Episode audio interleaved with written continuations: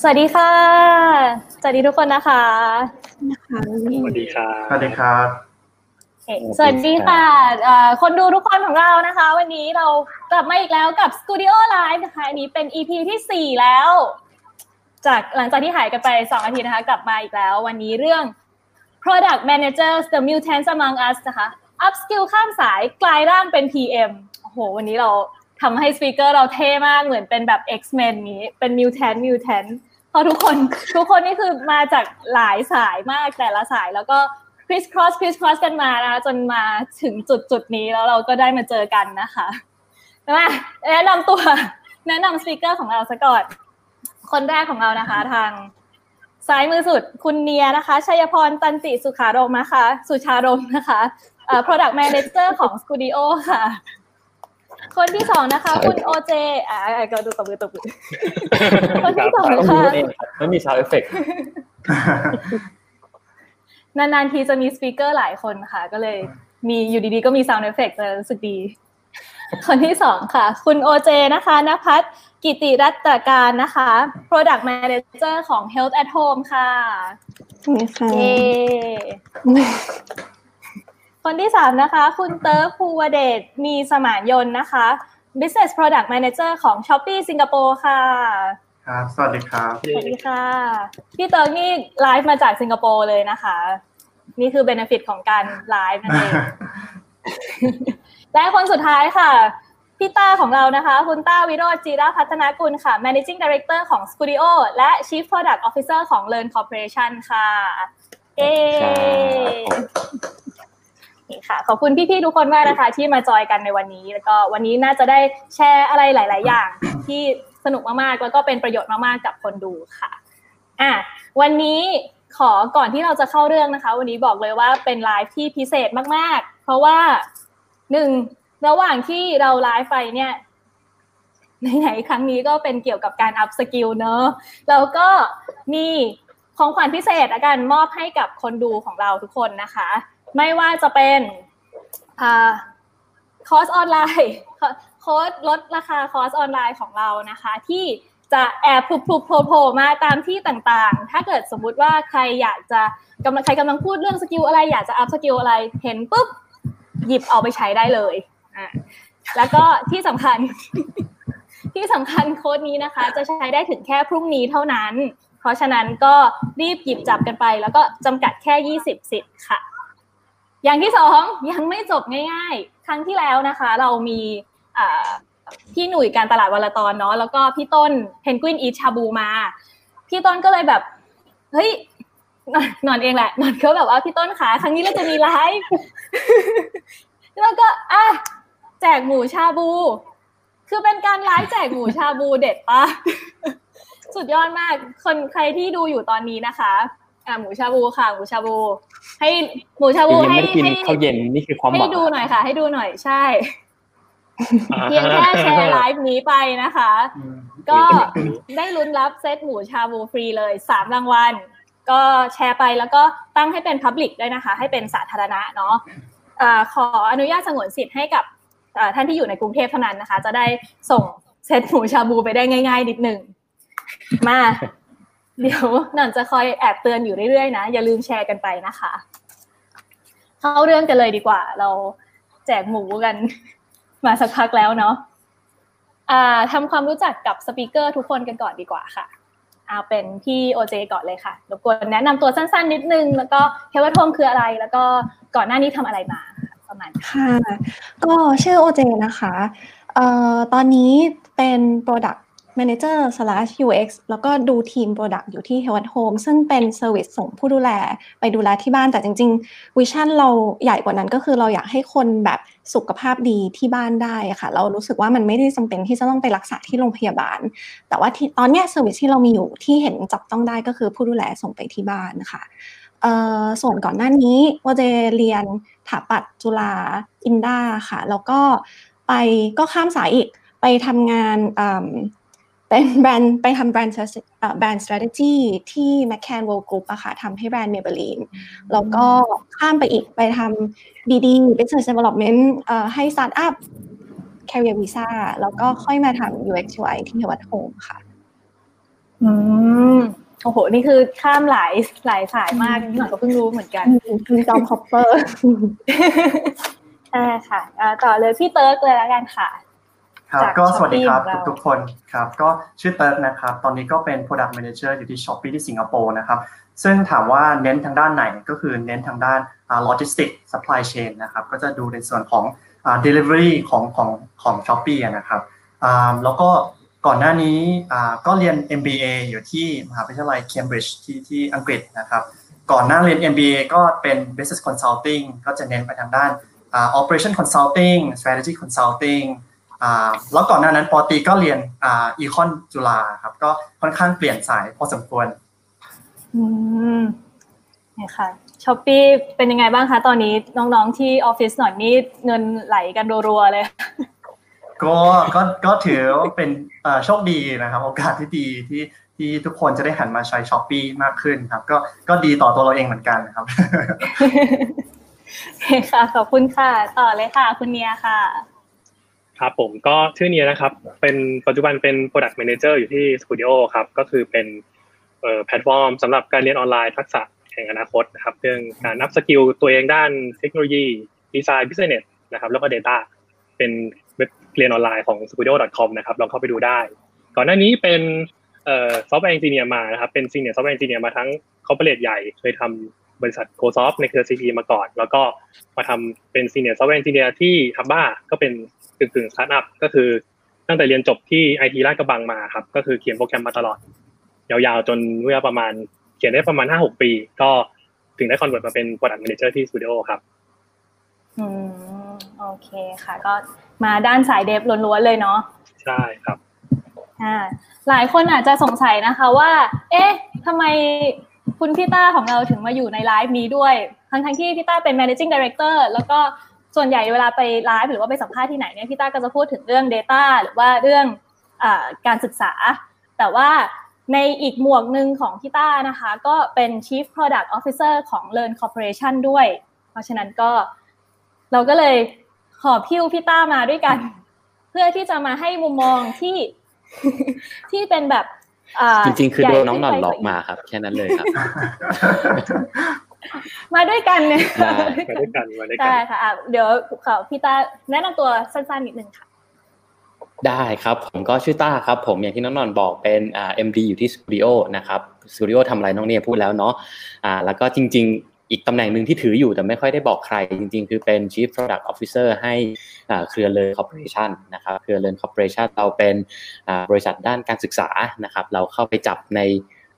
ทุกๆ จังหวะการศึกษาตั้งแต่การ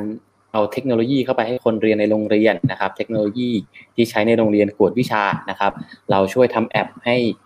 น้องเตรียมสอบเข้ามหาวิทยาลัยนะครับ เราอ่ามีแพลตฟอร์ม Skooldio ที่ช่วยคนทำงานช่วยเด็กจบใหม่ upskill นะครับทำตัวเองให้เป็นที่ต้องการของตลาดนะครับ ก็ทำธุรกิจค่อนข้างหลากหลายนะครับ ผมว่ามุมมองอันหนึงของการเป็นคนดู Product ในขอบละกันก็คือหลายครั้ง PM หนึ่งคนเราดูหนึ่ง Product นะครับ แต่พอเราดูภาพใหญ่เนี่ย มันจะมีคำว่า ecosystem อยู่ เราจะต้องโย user จาก product หนึ่งไปอีก product หนึ่ง บางทีเราใช้ product หนึ่งปั้นฐาน user เป็น monetize ในอีก product หนึ่ง เพราะฉะนั้นมันก็จะมีภาพความซับซ้อนในตรงนี้อยู่ค่อนข้างเยอะนะครับ ส่วน background จริง ๆ ก็น่าจะคล้ายๆทุกคนมีความเป็นเป็ดมาเออคือจริง ๆ ผมฟังทุกคนแนะนำตัวแล้วผมก็ชอบ คือทุกคนความลองมาแล้วทุกอย่างเนาะของผมจริง ๆ เริ่มจากเทคก่อนนะครับจบวิศวะคอมจากจุฬานะครับ จบวิศวะคอมเสร็จปุ๊บคิดได้อย่างรวดเร็วว่าไม่อยากเขียนโปรแกรมอีกต่อไปนะครับ ก็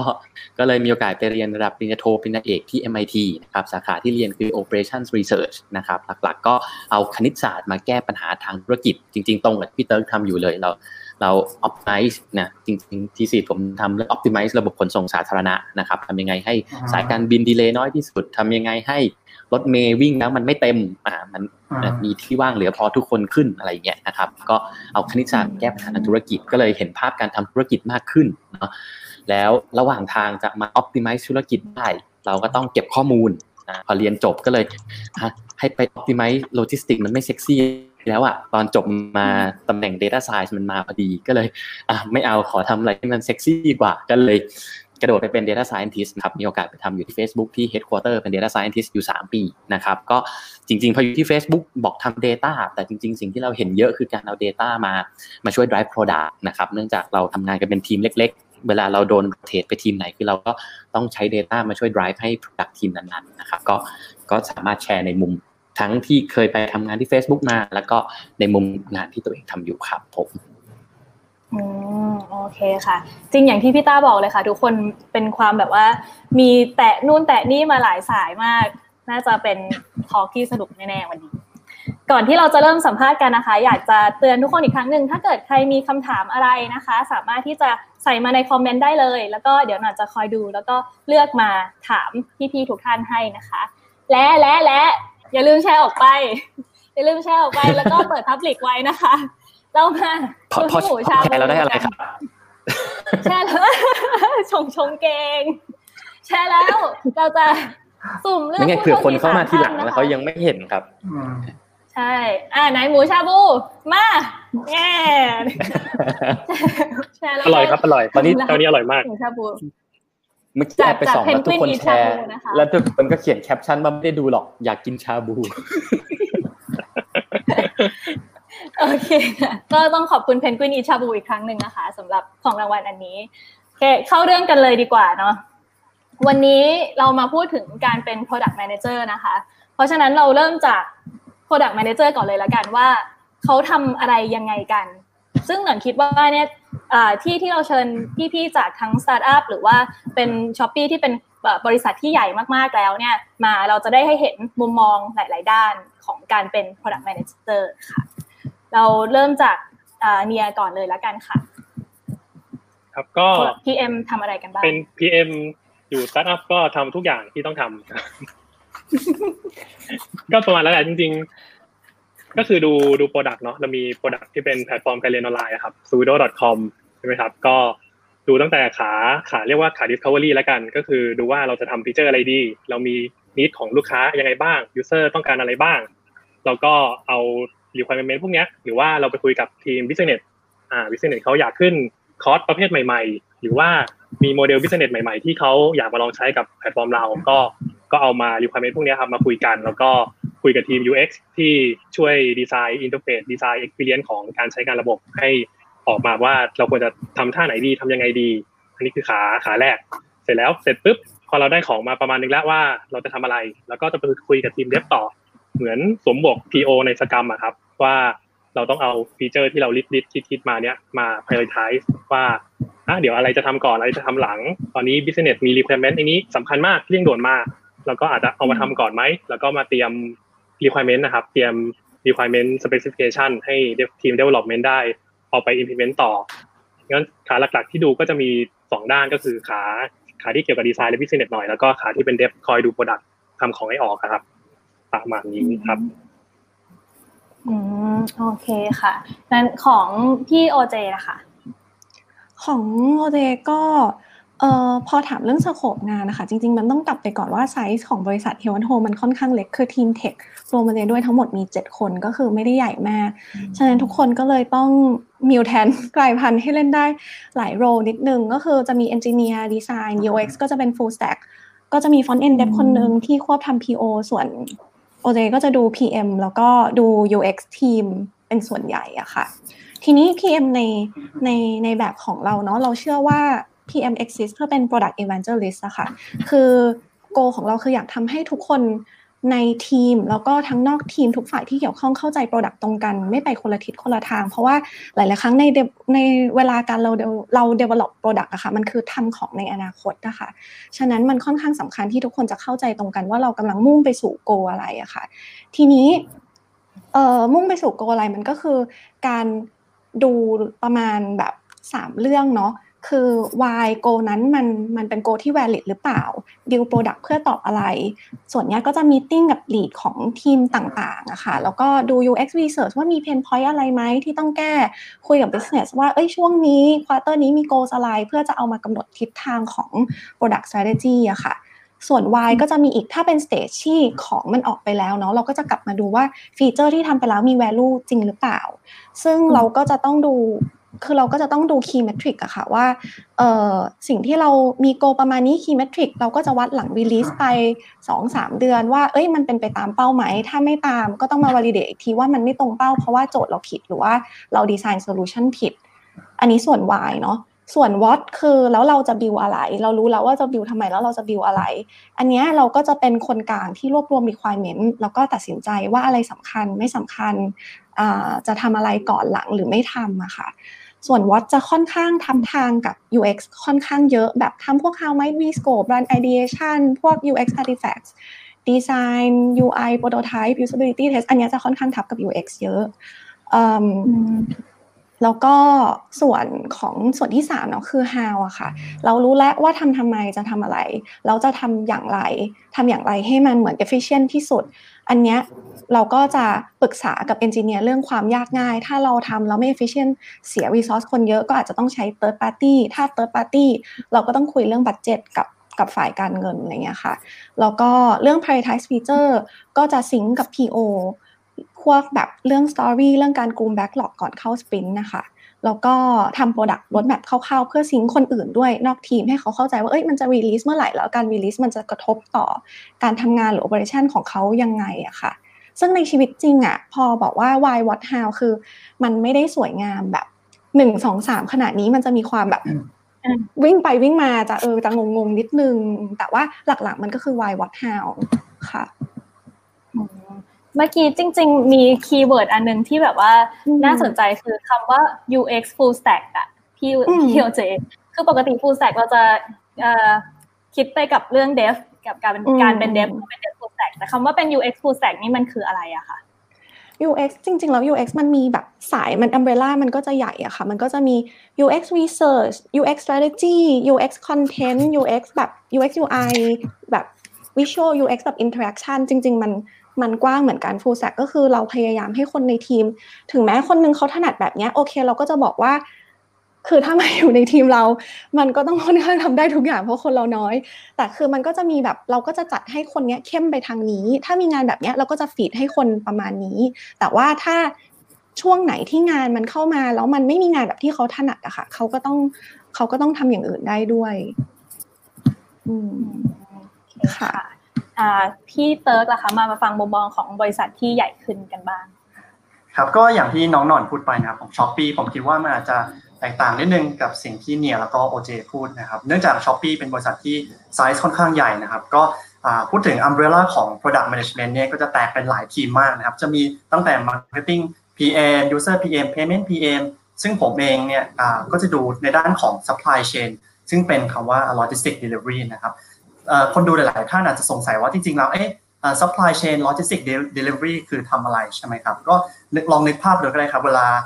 คิดว่าหลาย ๆ คนเคยเคยซื้อของผ่านผ่าน Shopee แล้วนะครับเวลาเราสั่งของผ่าน Shopee เนี่ยก็จะมีบริษัทขนส่งที่ไปส่งของให้กับถึงที่บ้านของเราใช่ไหมครับ ซึ่งปัจจุบันเนี่ยช้อปปี้ก็จะมีบริษัทขนส่งเป็น in-house ชื่อว่า Shopee Express นะครับ ซึ่ง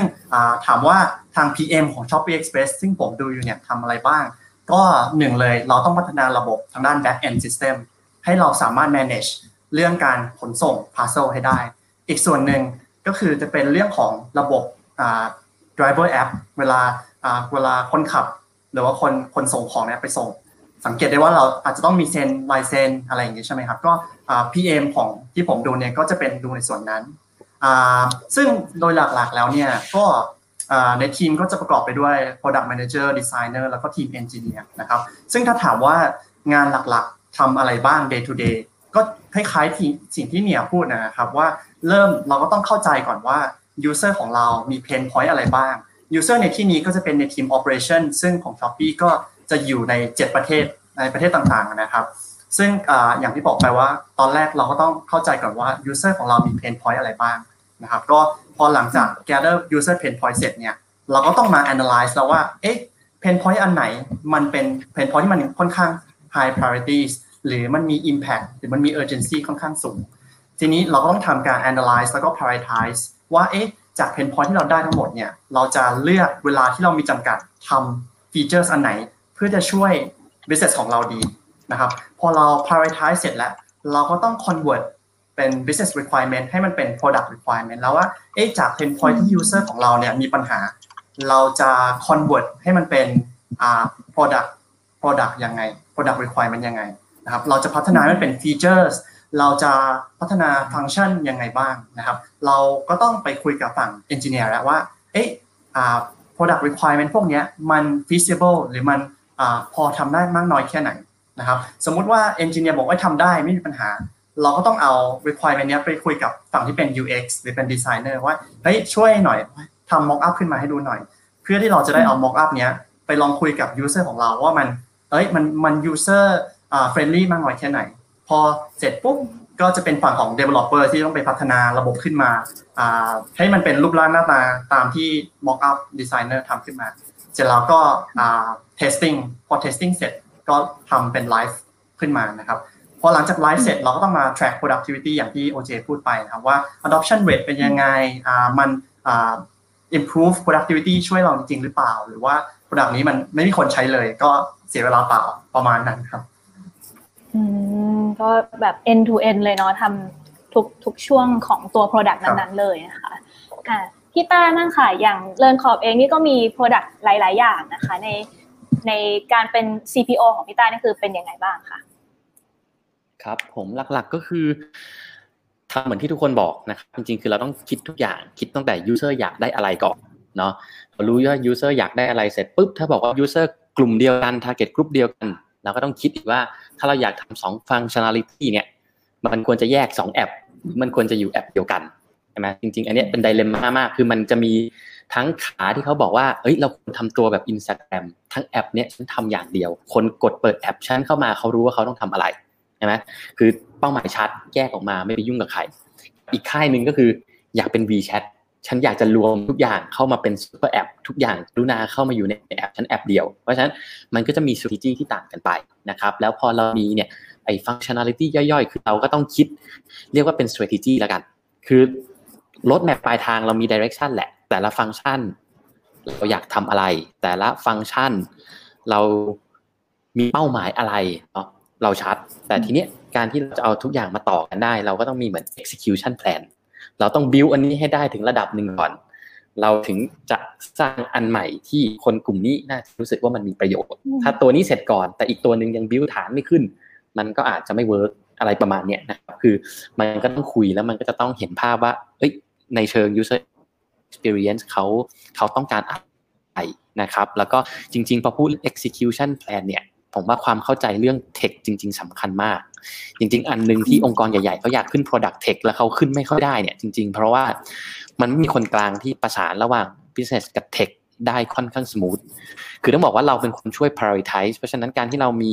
ความเข้าใจอยู่ประมาณหนึ่งอะเราจะพอบอกได้ว่า เอ้ย ถ้าอยากได้อันเนี้ย เดี๋ยวหา work around ทำเร็วๆ ให้ก่อนแป๊บหนึ่ง เอาแบบพอใช้ได้ ไปทดลองดูก่อนใช่ไหมหรือ หรือบางอันเราบอกว่า เอ้ย อันนี้มาชัวร์เราอยากจะ ทุ่มรีซอสยังไงมันน่าจะใช้เวลาประมาณเท่าไหร่เนี่ยคือการที่เรามีความรู้ตรงนี้มันทำให้เรา ผมใช้คำว่า explore option ได้มากขึ้นแล้วกัน คือเรารู้ว่าเรามี option อะไรบ้าง เพราะว่าบางทีเวลา business คุยกับ dev ตรงๆเลยเนี่ย มันจะไม่เกิดโหมด explore เพราะ business ก็ไม่รู้ว่า tech ทำอะไรได้บ้าง ส่วนฝั่ง tech ก็คือคุณบอกฉันแค่เนี้ยฉันก็ทำตามที่คุณบอกแค่เนี้ยเขาก็ไม่ explore เหมือนกันนะครับ เพราะฉะนั้นหน้าที่ของเราคือพยายามช่วยหา balance ให้ทุกคนเนาะ UX อยากทำสวยเวอร์เกินไปแต่เราบอกแอปตัวเนี้ยเราเน้นฟังก์ชัน branding ไม่ต้องหรูหราหมาเห่าขนาดนั้น อย่าไปเสียเวลากับดีไซน์มากขอ dev ขึ้น functionality เร็ว แต่อีกอันนึงเราบอกว่าเฮ้ยอันนี้เราจะจับตลาดพรีเมียมเรื่องของประสบการณ์ต้อง smooth ที่สุดต้องพรีเมียมที่สุด เราก็จะรู้ว่าไหนต้องโฟกัสที่ประมาณไหน เราจะเป็นคนกลางที่ที่คอยประสานงานทุกคนให้ให้ทำงานตรงกันนะครับ แล้วก็จริงๆเมื่อกี้มีคำถามจากทางบ้านอันหนึ่งที่ค้างอยู่ พาร์ทหนึ่งของการวาง product strategy ก็คือการตั้งพวก key metrics หลายคนเรียก star metrics หลายคนเรีย k north star เนาะทุกบริษัทต้องมีดาวเหนือของตัวเอง ผมเดาว่า Shopee น่าจะเป็นเรื่องยอดเป็นหลักว่า gross sales volume อยู่ที่เท่าไหร่ GMV อยู่ที่เท่าไหร่ใช่ไหมของ Studio ก็จะมีจำนวนคนเข้าเรียน ชั่วโมงที่เขามานั่งเรียนกับเรามีอะไรเงี้ยเป็นสถิติที่เราตั้งหนึ่งตัวนะครับ แต่ว่าก็ต้องบอกว่า product ในแต่ละ stage ก็ มีนอตสตาที่ต่างกันไป คือเริ่มต้นเรายังไม่มีอะไรเลย เราแค่อยากให้คนรู้จักเรา เราก็จะตั้งเมทริกซ์แบบหนึ่งคนรู้จักเราแล้วเราอยากให้เขา engage กับเรามากขึ้น เราก็จะตั้งเมทริกซ์อีกแบบหนึ่ง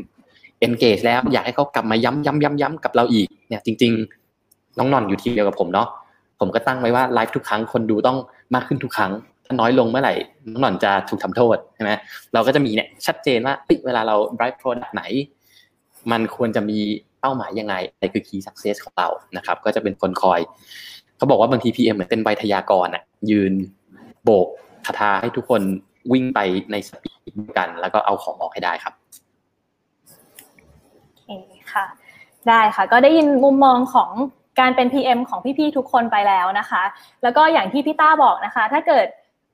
ไลฟ์นี้คนดูไม่ ไม่ไม่ไม่เยอะขึ้นเรื่อยๆนะคะ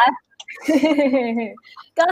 อยากจะให้ทุกคนแชร์กันออกไปนะคะ อย่าลืมเราเรากำลังจะเริ่มเข้าสู่ช่วงของการข้ามสายแล้ว เพราะฉะนั้นถ้าคุณแชร์ไลฟ์นี้ออกไป ได้ลุ้นรับเซตหมูชาบูจาก Penguin Eat Shabu เลยนะคะ จากพี่ต้นของเราที่มาเป็นสปีกเกอร์ให้ครั้งที่แล้วค่ะ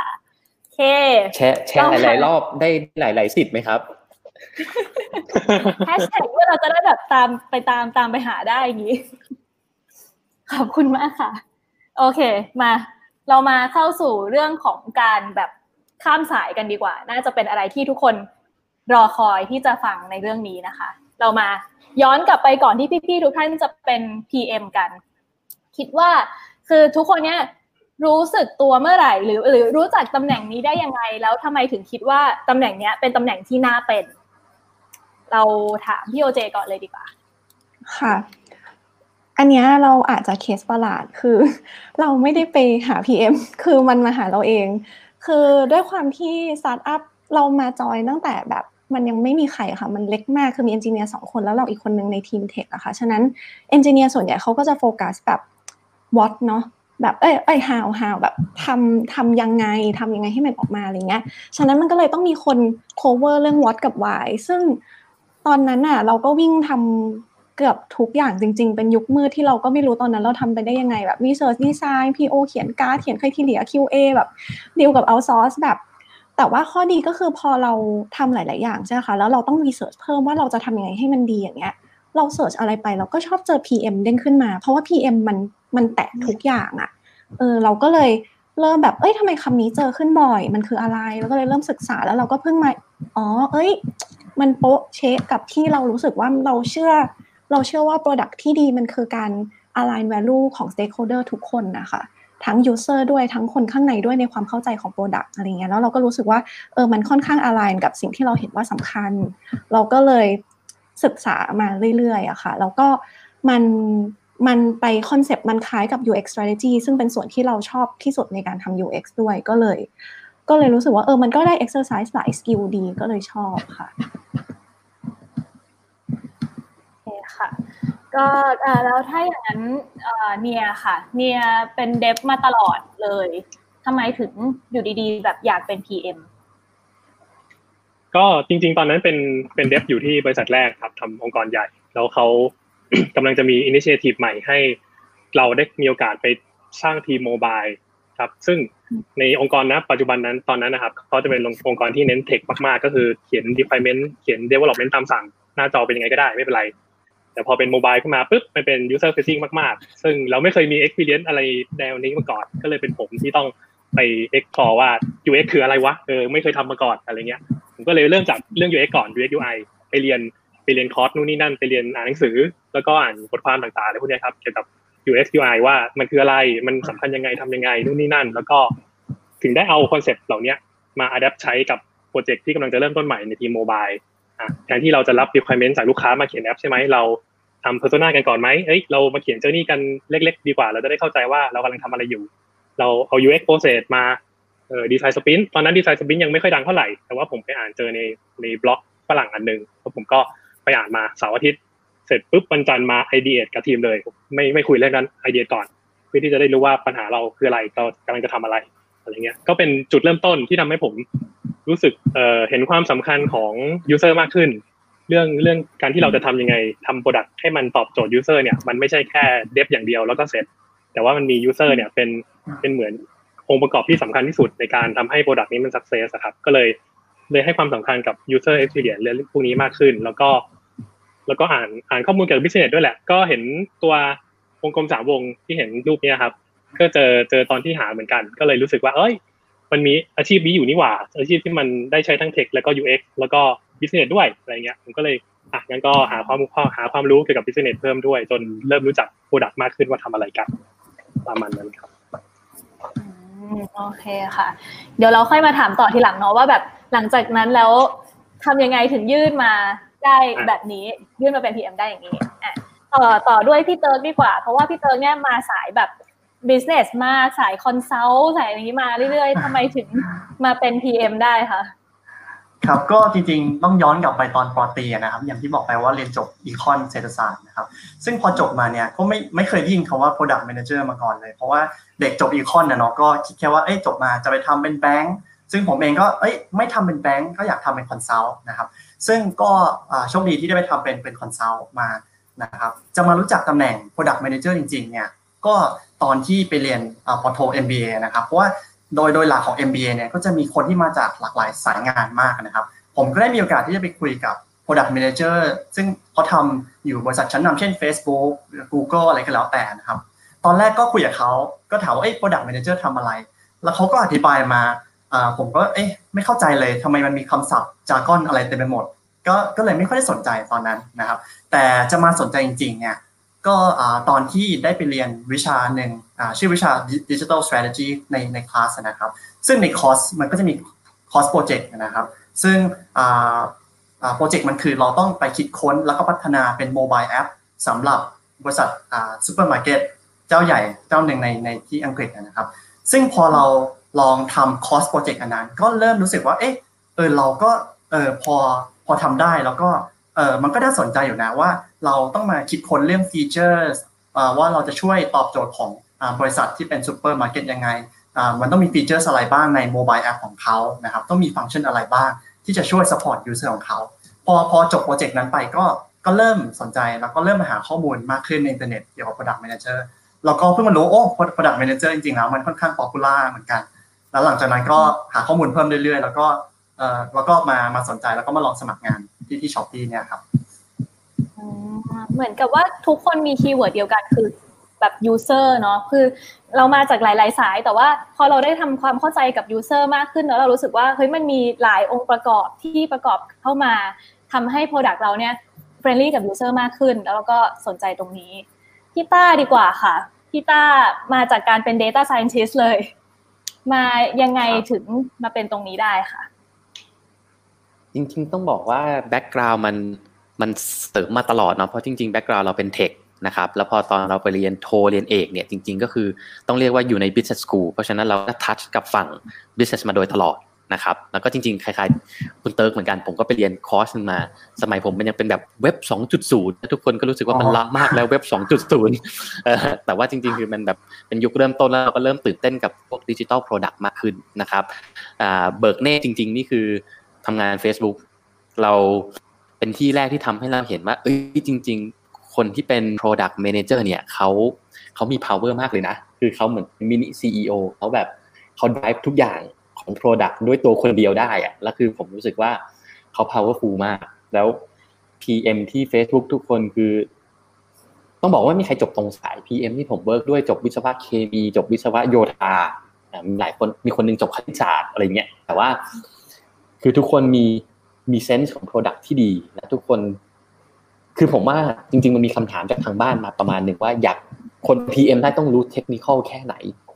คือผมว่าณ day one ที่คุณมาทำอะคุณไม่ได้ต้องรู้เทคนิคเท่า dev หรอกแต่คุณจะต้องมี skill ในการเหมือนพยายามช่วยคิดอะถ้าเป็นแบบนี้พอทำได้ไหม เป็นแบบนี้ง่ายหรือเปล่า แบบนี้ยากหรือเปล่า คือความรู้เข้าใจพื้นฐานเนี่ยยังต้องมีทำเว็บหนึ่งครั้ง ข้างหน้าบ้านคืออะไรหลังบ้านคืออะไร เวลาแบบกรอกฟอร์มหนึ่งทีเนี่ยคุณต้องรู้ว่าทำเว็บหน้าประมาณเนี้ยความยากง่ายเบอร์ไหน ไม่ต้องรู้ไปไม่ต้องบอกได้ว่ากี่ man-day แต่บอกได้ว่ามันง่ายกากหรือโคตรยากต้องบอกให้ได้เนาะเสร็จปุ๊บเราต้องแค่เรียนรู้ในการ work กับทุกคนนะคือบางทีเราไม่รู้เราก็ต้องเหมือนช่วยจิ้มช่วยเอ้ยถ้าเราบิดท่านี้ล่ะ ถ้าเราตัด feature ตรงนี้ออกล่ะ เราต้องไป explore ไอเดียกับ กับทีม tech ด้วยกันเยอะๆนะครับก็เนี่ยเห็น skill พวกนี้จาก PM ที่ Facebook นะครับแล้วก็ตอนนั้นทำงาน Data เองคือผมจะบอกทุกคนเสมอว่า Data กับ User เนี่ยฟังดูเป็นขั้วตรงข้ามเลยทุกคนแบบคนทำ UX ต้องแบบ chic chic cool cool ทำงานเก๋ๆนะ Data Scientist ต้องแบบ nerd nerd คุณเป็น Scientist อ่าคุณต้องแบบหน้าตาน่ากลัว แต่สุดท้ายคือ ตอนอยู่ Facebook ผมทำงานกับ designer เยอะที่สุด เรา bounce ไอเดียกันตลอดเวลาเอ้ย data บอกผมว่า user ทำอันนี้เยอะมากเลยอะแต่ผมไม่เข้าใจว่าทำ user ทำอันนี้ UX designer ไปทำ research ให้หน่อย ไปเอา user มาสัมภาษณ์ให้หน่อย หรือบางที UX designer เขาไปสัมภาษณ์ user มา แล้วเขาก็บอกว่า user คนเนี้ยเขาบอกว่าเขาชอบ feature นี้มากเลย แต่เราแบบเฮ้ยในทีมเราไม่เคยมีใครคิดว่า feature นี้มัน feature ที่ประสบความสำเร็จ เขาก็จะมา Data Scientist ช่วยเช็คให้เขาหน่อย คนที่พฤติกรรมประมาณเนี้ย pattern การใช้งานประมาณนี้มีเยอะมีน้อย เขาอยู่ที่ไหนกัน จริงๆ อันนึงที่ผมชอบเล่าที่สุดเลยโปรเจกต์ที่ผมได้ช่วยทำตอนอยู่ Facebook คือการช่วยกลับมาเปิด Marketplace ใน Facebook อีกครั้ง ถ้าใครใช้ Facebook มาหลายสิบปีเนี่ยจะรู้ว่า Facebook ตั้งแต่ยุคแรกที่ออกมามี Marketplace เลยโจทย์ของ Facebook ตอนนั้นคือทุกอย่างจะดีขึ้นเมื่อโซเชียล อยากขายของมือสองอยากเลหลังของหอเราเนี่ยสมัยตอนผมยังเรียนอยู่ขายของทิ้งในหอเนี่ยผมก็ยังขายผ่าน Facebook Marketplace เนาะแต่สักพักหนึ่งเริ่มลดความนิยมลง สุดท้ายมันกลายเป็นว่า บางทีเวลาเราแอบขายกระเป๋าหลุยใบเก่าไปเทิร์นชแนลใบใหม่มาเราไม่ได้อยากให้เพื่อนเรารู้นะไม่ต้องโซเชียลขนาดนั้นก็ได้นะสุดท้ายกลายเป็นคนเริ่มจะไม่ได้อยากใช้ Facebook ในมุมที่มันเป็น Marketplace กับเพื่อนขนาดนั้นเนาะมันก็เลยเหมือนตายหายไปแล้วเขาก็ปิด Product ทิ้ง แต่อันนึงที่เราไปเจอคือ Data Scientist ไปวิเคราะห์โพสต์มา แล้วเราได้ซิกแนลมาว่ามันมีโพสต์ที่มีคำว่าขาย มีตัวเลขราคา มีคำว่าแบบติดต่อหลังไม่อะไรอย่างเงี้ย มันมีอยู่เยอะ แล้วเราก็เลยเริ่มตั้งคำถามว่าเฮ้ยอย่างเงี้ยตกลงมันมันควรจะเป็นธุรกิจได้จริง ๆ หรือเปล่า หน้าที่ Data Scientist คือเอาโพสต์ทั้งหมดมาประมวลผลทำโมเดลมาช่วย predict ให้หน่อยว่าโพสต์เนี้ยเป็นโพสต์ขายของหรือไม่ใช่โพสต์ขายของ เราก็ quantify ออกมาได้ว่าเอ้ยทั้งหมดใน Facebook วันหนึ่งมีกี่ล้านโพสต์ เป็นโพสต์ขายของกี่เปอร์เซ็นต์ถ้าเราอยากจะทำสิ่งนี้ตลาดเราอยู่ที่ไหน ซึ่งคำตอบชัดเจนมากครับ Southeast Asia เขาก็มาเปิดตัวที่ที่ region นี้ก่อนนะครับ เราเป็นสายช้อปปิ้งเนาะคืออะไรอย่างเงี้ยนะครับ ก็เลยเลยได้เห็นภาพการทำงานว่าจริง ๆ เราอยากเข้าใจมากว่า user ใช้ยังไง data ช่วยได้ UX ก็ขาดไม่ได้การเข้าไปคุยกับ user ก็ก็จำเป็นมากๆ แล้วตอนจะทำ feature แรกออกมาทำไงล่ะทีม tech เขาก็ต้องไปเค้นว่า feature แรกมันไม่ต้องครบสมบูรณ์นะมันเอาแค่แบบ ให้มันพอใช้ได้ออกมาก่อน เราก็จะเห็นภาพในมุมนี้เรื่องการ prioritize การทำงานร่วมกันแล้วก็ process ในการออก product ออกมานะครับก็พอกลับมาปุ๊บจริงๆต้องบอกว่าตอนเข้าเดินขอบครั้งแรกเนี่ยเขาให้ผมเป็น CTO คือดูเทคโนโลยีเลยคุม IT ให้บริษัทด้วยคุมทุกอย่างคือผมแบบไม่เอาอะคือถ้าจะ tech ระดับนั้นก็ไปเอาคนที่รู้ network เก่งๆ วาง Wi-Fi เก่งๆ เก่ง security ล็อกเครื่องคอมให้พนักงานทุกคนเอาเลย ผมไม่อยากทำแต่ผมอยากทำอะไรที่มันอยู่ตรงกลางเพราะมัน มันมี challenge คือผมว่าความทุกปัญหาดีไซน์ความยากคือการเล่นกับ constraint ทุกอย่าง resource เราไม่พอ user อยากได้ประมาณนี้ปุ๊บปุ๊บปุ๊บเอ้ยอะไรคือ sweet spot ที่มันเป็นจุดตรงกลางที่ balance ทุกอย่างได้ก็เลยรู้สึกว่างานตรงเนี้ยสนุกกว่าก็เลยอยากเป็น อยากมาทำ product ครับอืมโอเคค่ะมีมีคำถามจากคนดูมาค่ะ อันนี้ เป็นอะไรที่หลายคนน่าจะสงสัยอยู่ คือเราจะได้ยินคำว่า product manager กับคำว่า project manager อยู่ตลอดเนาะ อยากรู้ว่าความต่างระหว่าง product กับ project เนี่ย product manager กับ project manager เนี่ยมันคืออะไรอะคะมีมีใครอยากจะตอบไหมคะ อืม เราว่าสำสำหรับโมเดลนะคะ รู้สึกว่า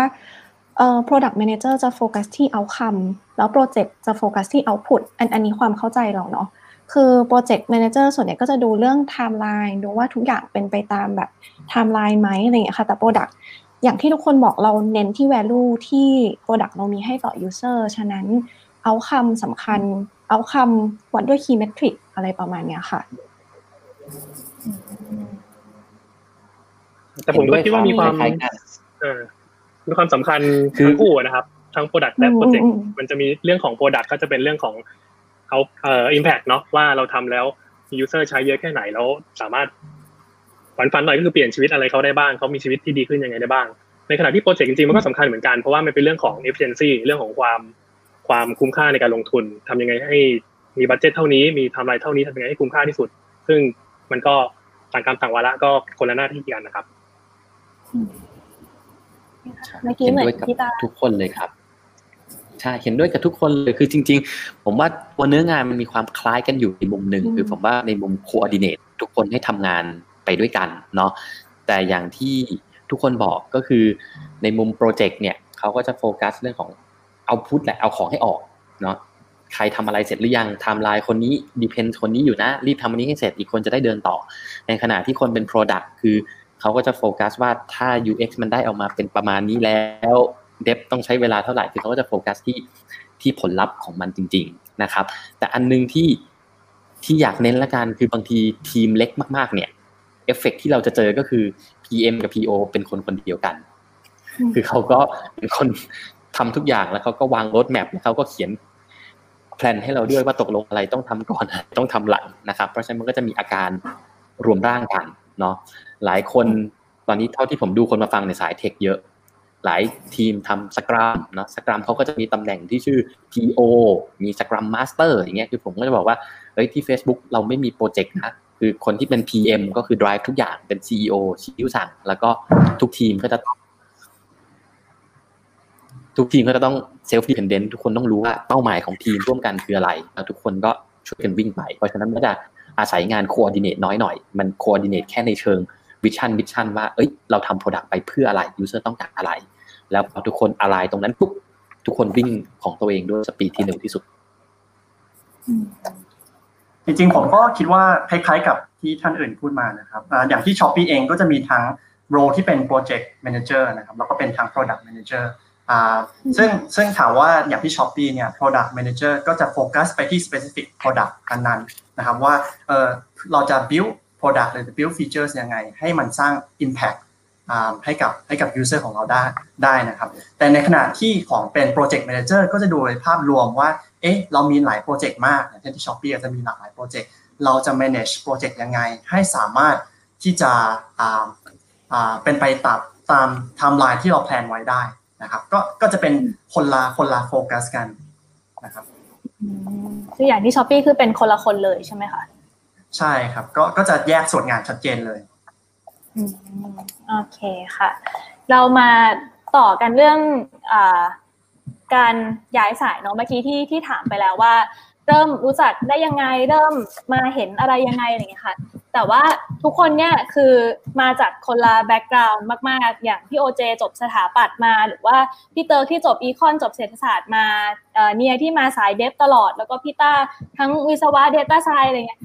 มีกันแบบเหมือนคนละโยชน์เนาะอย่างที่เราเห็นในตัว Venn diagram ที่ที่เห็นข้างล่างนี้นะคะ แล้วก็ที่อยู่ในโปรโมทภาพโปรโมทของเราทุกอันเนาะที่ผ่านมาเราก็พยายามจะหาคนจากทุกๆวงกลมมา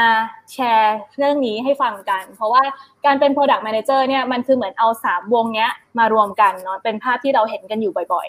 ๆ อยากจะถามว่า ทุกๆ คนไปเก็บเวลไป up skill ไอ้ตรงเนี้ยมายังไงจากที่ไหนบ้างค่ะ เป็นพี่เปิร์ก่อนเลยก็ได้ ครับจะจะบอกว่าส่วนตัวผมเองเนี่ยก่อนที่จะเป็น product manager เนี่ยก็ไม่ไม่ได้เตรียมตัวอะไร หรือว่าเก็บไปเก็บเลเวลอะไรมาเท่าไหร่นะครับ แต่ในอดีตที่ทำเป็น business consultant เนี่ยเราก็จะเน้นไปด้าน business แต่ว่าอย่างเป็นแบบที่พี่ต้าบอกนะครับ product manager คือ ต้องเป็นตัวกลางระหว่าง business team แล้วก็ engineering team ใช่ไหมครับ ผมเองเนี่ยพอมันเริ่มทำงาน product manager ก็รู้สึกว่า เอ๊ะขา business เนี่ยเราอะค่อนข้างโอเค ไม่มีปัญหาอะไรเลย เวลาเราไปคุยกับ user ของเราว่าเขามี pain point อะไรบ้าง เขาพูดเรื่อง business เรื่อง operation operating model ต่างๆ เราก็เข้าใจหมดว่าเอ้ยเขาหมายถึงอะไร แต่พอเราเอา requirement อันนั้นเนี่ยมาคุยกับฝั่งที่เป็น engineering หรือ developer ก็รู้สึกว่าเอ๊ะ เหมือนเราเราคุยภาษาเดียวกันหรือเปล่า เพราะว่าเหมือนเหมือนทาง developers เนี่ยเขาก็ใช้คำศัพท์ค่อนข้างค่อนข้างที่เป็นจากอนนะครับ อย่างเช่น API UAT regression อะไรต่างๆ ก็รู้สึกว่าเฮ้ยมันแปลว่าอะไรเหมือนเราเราไม่เคยได้ยินคำศัพท์พวกนี้มาก่อนเลยตอนที่เป็นขา business เต็มตัวนะครับ ถามว่าคนที่ทำ business มาก่อนเนี่ย fully business มาก่อน ถ้าเปลี่ยนมาเป็น product manager จะต้องรู้อะไรบ้าง ผมว่า เริ่มต้นก่อนเลยเนี่ยก็ควรจะทำความเข้าใจก่อนว่าทางด้าน technical term เนี่ยพวก basic technical term ต่างๆ ว่ามันมีคำศัพท์อะไรบ้างที่เขาใช้กันในในในวงวงการของ developers นะครับ เพื่อที่จะช่วยให้เราเริ่มโดยการพูดคุยทำความเข้าใจกับ developer ได้ให้ได้ก่อนนะครับ เพราะว่างานหลักๆของเราจริงๆเนี่ยก็คือการที่จะต้อง analyze แล้วก็ต้อง um, communicate ideas ให้กับทั้งสองฝั่ง เพราะฉะนั้นถ้าเราเข้าใจทางด้านเทคนิค basic technical term ก่อนเนี่ยก็คิดว่าน่าจะช่วยให้เราเริ่มต้น ได้ง่ายมากขึ้นนะครับ อีกอย่างหนึ่งคิดว่างานหลักๆของ product manager เนี่ยก็คือการที่จะต้อง analyze ว่า pain point อันไหน มันเราควรจะทำใช่ไหมครับเหมือนเหมือนกับว่าเรามีจำนวน developer ที่จำกัด เราต้องเป็นตัวกรองก่อนว่าอันไหนเราควรจะทำก่อน อันไหนเราควรจะทำหลังสิ่งหนึ่งที่เป็นปัจจัยที่สำคัญที่เราสามารถทำได้เนี่ยก็คือการ analyze data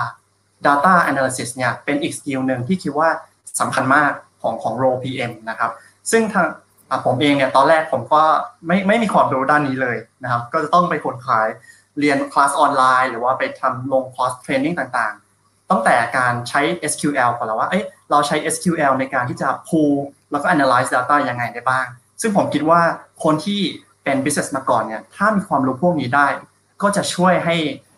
เราเริ่มต้นงาน product manager ได้ smooth มากยิ่งขึ้นนะครับ โอเคค่ะ มีตอนกดทำไม่ได้ ทีมงานที่เห็นเห็นพี่ตั้งแอบยิ้มอยู่เซล SQL ขึ้นมา จริงๆให้ให้ตรงกับที่พี่เติร์พูดอยู่พอดีใช่ใช่จริงๆ อยากเสริมพี่เติร์กมากกว่า จริง ๆ อันนึงที่ผมทึ่งเหมือนกันก็คือ PM ที่ Facebook ทุกคนอะเรียกพี่เติร์กน้องๆขอขอเย็นครับ ครับพี่ต้า จริงๆ เห็นด้วยเพราะว่าที่เซอร์ไพรส์มากคือ PM ที่ Facebook ทุกคนน่ะ เขียน SQL เป็น และมันน่ากลัวมากสำหรับ Data Scientist เพราะเขาจะมาจิกงานเรา คือเขาจะแบบว่าเขาไปวิเคราะห์เบื้องต้นมาแล้ว เขาเห็นว่ามีปัญหาตรงนั้นตรงนี้ตรงนี้ยูยู investigate เพิ่มให้หน่อยและคือบางทีเขาแบบเจอ issue เร็วกว่าเราอีกอะคือเนื่องจากเขาคิด biz ตลอดเวลา คือเวลาอะไร metric ไหนมันตกหน่อยนึงคือเขาก็จะไป investigate มาก่อน เช่นเคสอะไรดี เนี่ยอยู่ดีๆ คนไทยแห่มาดู Facebook Live เยอะมากเอ้ยมันเกิดอะไรขึ้นอย่างเงี้ยคือเขาก็จะ detect พวกนี้ได้เร็วมากแล้วเขาก็จะกลับมาบอกเราว่าเอ้ยช่วย investigate เพิ่มให้หน่อยแล้วเราค่อยไปดูแบบอ๋อมันเยอะเพราะอ๋อคนไทยเข้ามาดู The Mask Singer กันเขาเอารายการทีวีมาออก Facebook Live คนเลยแห่กันมาดูเป็นล้านคนอย่างเงี้ยคือเราก็ต้องเหมือนหาคำอธิบายพวกนี้มาให้เขานะครับ ก็เลยรู้สึกว่าจริง ๆ PM ที่เก่งเรื่อง Data มากๆอะโคตรได้เปรียบผมชอบบอกทุกคนอย่างนี้ เพราะว่า สุดท้ายมันคือ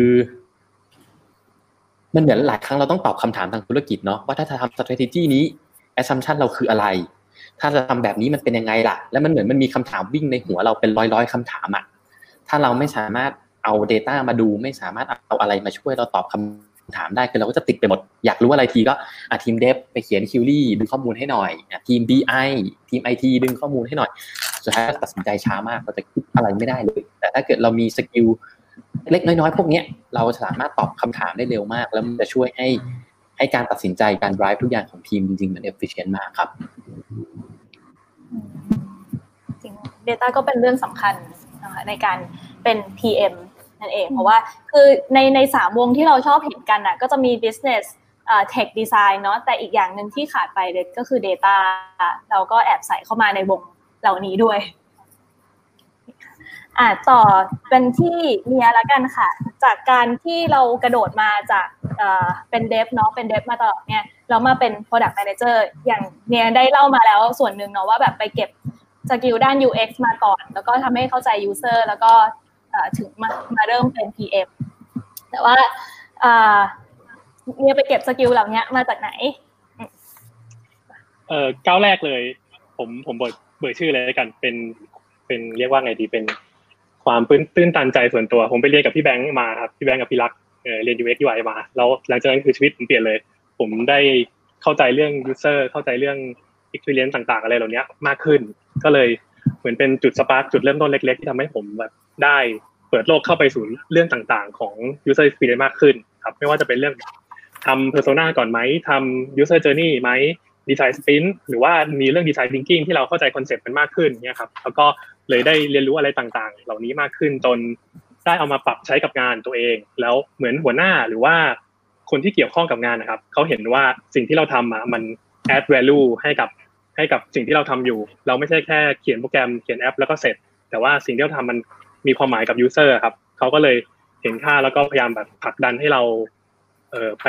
เรียนรู้มากขึ้นอะไรพวกนี้ครับ จริงๆ น่าจะเป็น skill สำคัญของของคนที่จะเป็น PM ด้วยแหละก็คือมี mindset เกี่ยวกับการอยากเรียนรู้ตลอดเวลา เพราะว่าเราจะมีความรู้ด้านเดียวไม่พอเออเราต้องมีความรู้หลายๆอย่างมากขึ้น จุดหนึ่งที่ user มีปัญหาเราต้องไปทำรีเสิร์ให้กับ user เราก็ต้องมีความรู้พื้นฐานเบื้องต้น หรือมีความอยากรู้มากพอที่เราจะแก้ปัญหา user ได้ยังไง เราอยากรู้ Data เราอยากรู้ข้อมูลว่าเฮ้ยเรามีข้อมูลอะไรบ้างในการเอามาช่วยพัฒนา Product ให้มันดีขึ้น แล้วก็ต้องมีความอยากรู้ที่จะ ไปค้นหาค้นหา Data ออกมาให้ได้ เขียน SQL ยังไง หาข้อมูลยังไง Analytics ยังไง เนี่ยเราต้องมีความเหมือนใฝ่รู้ตลอดเวลาที่จะเป็น PM อะครับค่ะ แล้วอย่างพี่โอเจที่แบบว่ากระโดดจากจากสถาปัตย์มาเลย แล้วก็อีกหลาย ๆ ทางกว่าจะมาเป็น UX ได้แล้วก็กว่าจะมาเป็น PM นะคะต้องไปเรียนรู้อะไรยังไงมาบ้างคะ คือถ้าย้อนกลับไปตั้งแต่ตอนถาปัดเนาะมา UX ได้ยังไงอะค่ะ คือจริงๆเราทำประมาณสองงานที่เป็นแถวแถวฝั่ง business ก่อนหน้านั้นนะคะ ก็ช่วงนั้นนะที่ทำงานเราก็รู้สึกเออเราไม่ได้ชอบงานเราขนาดนั้น เพราะว่าเราทำในเชิง marketing แล้วเราอยากทำเรารู้สึกว่าบางที marketing มัน communication แล้วแล้ว product ที่เราเซิร์ฟมันไม่ได้มี value ที่ตอบ user จริง ๆ อะไรอย่างเงี้ยค่ะ เราก็เลยสนใจอยากทำอะไรที่มันมีเพิ่ม value ให้กับ product ทีนี้เราก็เลยไปเสิร์ชแล้วเราก็ไปดูเรื่องเกี่ยวกับ human center design อันนี้คือเมื่อ 5 ปีก่อนนะคะคำว่า design thinking มันยังไม่ได้แบบ popular มากในไทยอะคะ่ะพอเราไปดู human center design เราก็อะ design thinking คืออะไรแล้วก็เข้าไปดูเพิ่ม เสร็จปุ๊บมันมีช่วงหนึ่งที่ IDEO อะค่ะที่เขาเป็นเจ้าสำนักเจ้าสำนัก design thinking เนาะเขาก็จะเปิด open IDEO ก็คือเป็น competition เปิดเรื่อยๆ ทุกทุก 3 เดือนอะไรอย่างเงี้ยค่ะ แล้วทีเนี้ยตอนนั้นอะคอร์สเรียนมันยังไม่เยอะ ของ IDEO อะมันมีก็คือเขาบอกว่าถ้าใครไปทำ competition แล้วเข้ารอบจะได้เรียนฟรี ซึ่งตอนนั้นอะมันแพง เราก็เลยไปทำ competition เพื่อหวังจะเรียนฟรีแล้วก็เหมือนจับพลัดจับชอบชอบก็จับพลัดจับผลูเข้าไปรอบ final ก็คือโอเค ก็ได้คอร์สเรียนแต่ว่าที่เรารู้สึกประทับใจกว่าก็คือ พอเข้าไปรอบลึกๆอะค่ะ เขาจะมีคนจากทีม Open IDEO เขา Skypeตอนยังยังเป็นสกายอยู่ยังไม่มีเจ้าอื่น ก็คือแบบเขาก็สกายมาแบบทุกทุกวันเว้นวันอะไรอย่างเงี้ยค่ะ มาช่วยกลุ่มไอเดียเราก็แบบเฮ้ยงานคุณคืออะไรเราแบบเฮ้ยเราแบบชอบงานแบบคุณจังเลยอะไรอย่างเงี้ยแล้วเขาก็บอกว่าเออแบบเขาก็เล่าให้ฟังแล้วเราก็เออ อ๋อ UX มันมันทำอะไร เราก็เริ่มสนใจมากขึ้นอะไรอย่างเงี้ยค่ะแล้วก็หลังจากนั้นเราก็เลยเริ่มแบบไปศึกษาหาหนังสือมาอ่านแบบ เราก็เรียนรู้ว่าเฮ้ย UX มันมีแบบมันมี tools มันมี framework เยอะมากในการ research มันก็จะมี card sorting นู่นนี่นั่น framework แบบ story mapping เราก็เออมันแบบน่าสนใจเนาะอะไรอย่างเงี้ยค่ะแล้วก็พอมันมีพวกพี่ๆที่เขาทำ community UX อยู่แล้วอะค่ะ เราก็ เราก็อย่างพี่พีทออดเวิร์กอะค่ะอันนี้รู้จักพี่พีทเป็นคนแรก พี่พีทช่วงแรก ๆ ที่พี่พีทเพิ่งมากลับมาเมืองไทยอะค่ะ เขาก็จะชวนไปแบบอีเวนต์ชวนไปแบบเฮ้ยมี design sprint นะยูมา join ไหมอะไรอย่างเงี้ยก็ก็ไปจอย ก็เลยแบบก็สะสมความรู้เรื่อง UX มาเรื่อยๆอะค่ะ แล้วก็อีกสิ่งหนึ่งที่คิดว่าช่วยได้ถ้าคนอยากเรียนรู้อะไรสักอย่างที่เป็นเรื่องใหม่คือหา mentor คือเราจะมีคนที่แบบเป็นรุ่นพี่ที่ทำงานมานานๆนะคะ เพื่อเราจะได้ กริ๊งกร๊างไปถามว่า เออเราแบบอ่านมาแล้วเราไม่เข้าใจมัน apply ยังไงอะไรอย่างเงี้ยเพราะบางทีอ่านแล้วมันมันไม่ get ภาพว่ามันใช้จริงยังไงอะไรอย่างเงี้ยค่ะ อันนี้คือจากถาปัดมาเป็น UX เนาะเออแล้วก็เรื่อง UI อะค่ะ เราก็รู้สึกว่าพอ UX มันไม่พอแล้ว เพราะว่า experience จริงๆอะมันต้องไปถึง fingertips เขาอะซึ่งมันคือแบบ visual มันคือภาพมันคือ experience interaction ทุกอย่างทำให้เขาเข้าใจอะไร เราก็เลยรู้สึกว่า เอ้ยมันไม่พอแล้ว มันก็ต้องดูเรื่อง UI ด้วย เราก็เลยแบบส่วนใหญ่ตอนนั้นก็จะดูพวก YouTube tutorial อะค่ะ แล้วก็ก็จะหัดเหมือนกับว่าเอาพวก เอ้ยมันมีหน้า UI แบบนี้มันเริ่มจากหน้า UI นี้สวยอะทำตามก๊อปเป๊ะก่อน แล้วก็โอเค อันเนี้ยไม่สวยเรามา improve ยังไงได้บ้างแบบลองทำเองที่บ้านอะไรเงี้ยค่ะ แล้วก็มีมาคอร์สสตูดิโอด้วยก็คือ Design System น่าจะเป็นครั้งแรกที่จัด Design System เลย อันนั้นก็มา join studio ค่ะ แล้วก็จาก จาก UX เนาะ cross มาเป็น PM ก็คือ คือเรารู้สึกว่าถ้า UX มาเป็น PM อะค่ะ ในเชิง business อะเรารู้สึกเราต้องรู้กว้างขึ้น เพราะว่า UX จะโฟกัสที่ experience แล้วก็จะ track success ในมุมของ behavior ใช่ไหมคะ แต่ว่าในมุมของ PM จะมองภาพใหญ่กว่า จะมองแบบ relationship ของ product ต่อฝ่ายต่างๆ รอบๆ ต่อ business แล้วก็ track success ในมุมของ product นะคะ ซึ่ง ทำให้เราต้องเข้าใจเหมือนเมทริกที่มันสำคัญกับแต่ละฝ่ายมากขึ้นอะไรอย่างเงี้ยค่ะ ก็มันก็ทำให้เราต้องไปศึกษาเรื่อง market landscape ของ industry เรา pricing structure ของเราเป็นยังไงเทียบกับคนอื่น key business metric ของแต่ละฝ่าย หรือแบบเรื่อง OKR อะไรอย่างเงี้ยค่ะ ซึ่ง เรื่องพวกนี้เอ่อถ้าถ้าทางฝั่งที่มันเป็น marketing ก็จะพอมีพื้นฐานอยู่บ้าง แต่ว่าที่เรารู้สึกว่าที่ต้องไปรู้เพิ่มก็คือเรื่อง analytics อย่างเช่น แบบดู Google Analytics ดูอะไรอย่างเงี้ยค่ะ พวกนี้รู้สึกว่าเออก็ต้องไปทำความเข้าใจเพิ่ม แล้วก็ก็เป็นสายชอบลง competition ก็คือไปลงแบบทำ business case competition อีก โดยที่แบบยังไม่ได้รู้อะไร แต่ว่าอันนี้ก็รู้สึกว่ามันก็ ช่วยให้เหมือน set deadline เราค่ะ เหมือนเรายังไม่รู้ทั้งหมดนะ แต่เราเราลงไปก่อนแล้วเราก็เออรู้ว่ามันมี deadline ที่เราต้องส่งเขาวันนี้ทำให้เราต้องแบบเหมือนดันตัวเองให้เราต้องรีบเรียนรู้เรื่องเนี้ยเพื่อจะส่งอะ ซึ่งส่งแล้วเราก็ไม่ดูผลด้วยซ้ำนะว่าได้หรือไม่ได้ก็คือรู้อีกทีก็คือเขาส่งแบบมาที่บ้านอะไรอย่างเงี้ย ก็คือเราไม่ได้อะไร ส่วนด้านเทคด้านสุดท้ายอันเนี้ยค่ะ จะบอกว่าอันเนี้ยค่อนข้าง on the job learning คือ เรารู้สึกว่าในมุมของ PM เราต้อง manage เอ่อทีมเทคไม่ไม่ใช่โค้ดเองเนาะเราก็เลยรู้สึกว่าเออเรา เราควรจะรู้ feasibility กับ estimate timeline ได้คร่าวๆอะค่ะ ซึ่งสำหรับเราเรารู้สึกว่าการเข้าใจ back end structure สำคัญคือไม่ไม่ต้องรู้หมดอะแต่ว่ารู้แค่ว่า เอ้ยเขาเก็บข้อมูลประมาณไหน จะทำให้เราช่วย ช่วยให้เราเข้าใจได้ว่าแบบ feature A อาจใช้เวลานานนะ เพราะว่าต้องแก้ structure ถ้าจะทำฟีเจอร์ B อาจไม่คุ้ม effort ควรไปหา third party หรือว่าถ้าจะทำ track metric C ดึงมาเลยไม่ได้นะ เราต้องรอทำคอลัมน์ขึ้นมาใหม่อะไรอย่างเงี้ยค่ะ คือซึ่งเราจะเน้นปรึกษากับทีม technic บ่อยๆ ก็คือปรึกษากับ engineer เรื่อยๆอะค่ะ ซึ่งตอนแรกก็เหมือนเติร์กเหมือนกันที่แบบมีปัญหากับการคุยกับ engineer ไม่ค่อยเข้าใจ เพราะเขามีคำศัพท์เฉพาะของเขา แต่ว่าแบบ คุยไปเรื่อยๆ ก็เออตอนนี้ก็โอเคก็เข้าใจกันแล้วอะค่ะ เข้าใจมากขึ้นทีนี้เข้าใจกันแล้วนะคะ เข้าใจกันแล้วเข้าใจมากพี่ต้าค่ะพี่ต้าเอ่อเมื่อกี้พี่ต้าเกริ่นมาแล้วเนาะแบบตอนที่อยู่ Facebook พี่ต้าทำงานกับ UX บ่อย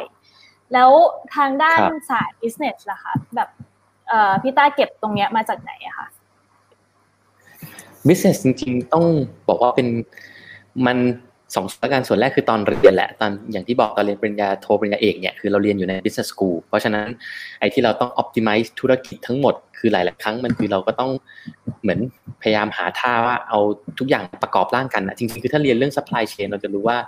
มันมีองค์ประกอบเยอะมากใน supply chain แล้วจริงๆ supply chain มันจะ smooth ได้คือถ้าเราสามารถ coordinate ให้ทุกคนมัน มันอะไรกันเพราะฉะนั้นผมคำว่าอะไรกันมาก คือของที่ตอบโจทย์เนี่ยคือสุดท้ายคือของที่มันอะไรทุกปาร์ตี้ได้ มันตอบโจทย์ทุกคนได้ในเวลาเดียวกันนะครับ ก็ก็ได้วิวตรงนั้นมา แต่ก็ต้องบอกว่า ก็ยังคิดว่าเป็น part ที่ตัวเองอ่อนที่สุดละกันนะคือผมว่าถ้าเทียบกับคนที่ทำ SME เก่งๆ หรือธุรกิจใหญ่ๆเนี่ยจริง ๆ คือตัวเลข strategy การทำธุรกิจการวาง marketing อย่างเงี้ยอะไรเงี้ยจริงๆเขาจะแข็งกว่าเยอะเนาะเพราะฉะนั้นจริงๆคือ เรียกว่าเรารู้แต่แต่คิดว่าสิ่งที่มันเป็นประโยชน์มากกว่าแล้วกันคือเนื่องจาก พอบอกว่าเราเป็น PM Tech Product เนาะ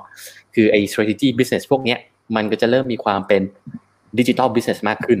ซึ่งพอมันเป็น digital business เนี่ย เราเราได้ background จาก Facebook เราได้ background จากการที่เราอยู่ตรง Silicon Valley เนี่ยอ่านข่าวสตาร์ทอัพตลอดเวลาจะดูซีรีส์ก็ดูซีรีส์ Silicon Valley ใช่ไหมคือเราก็จะซึม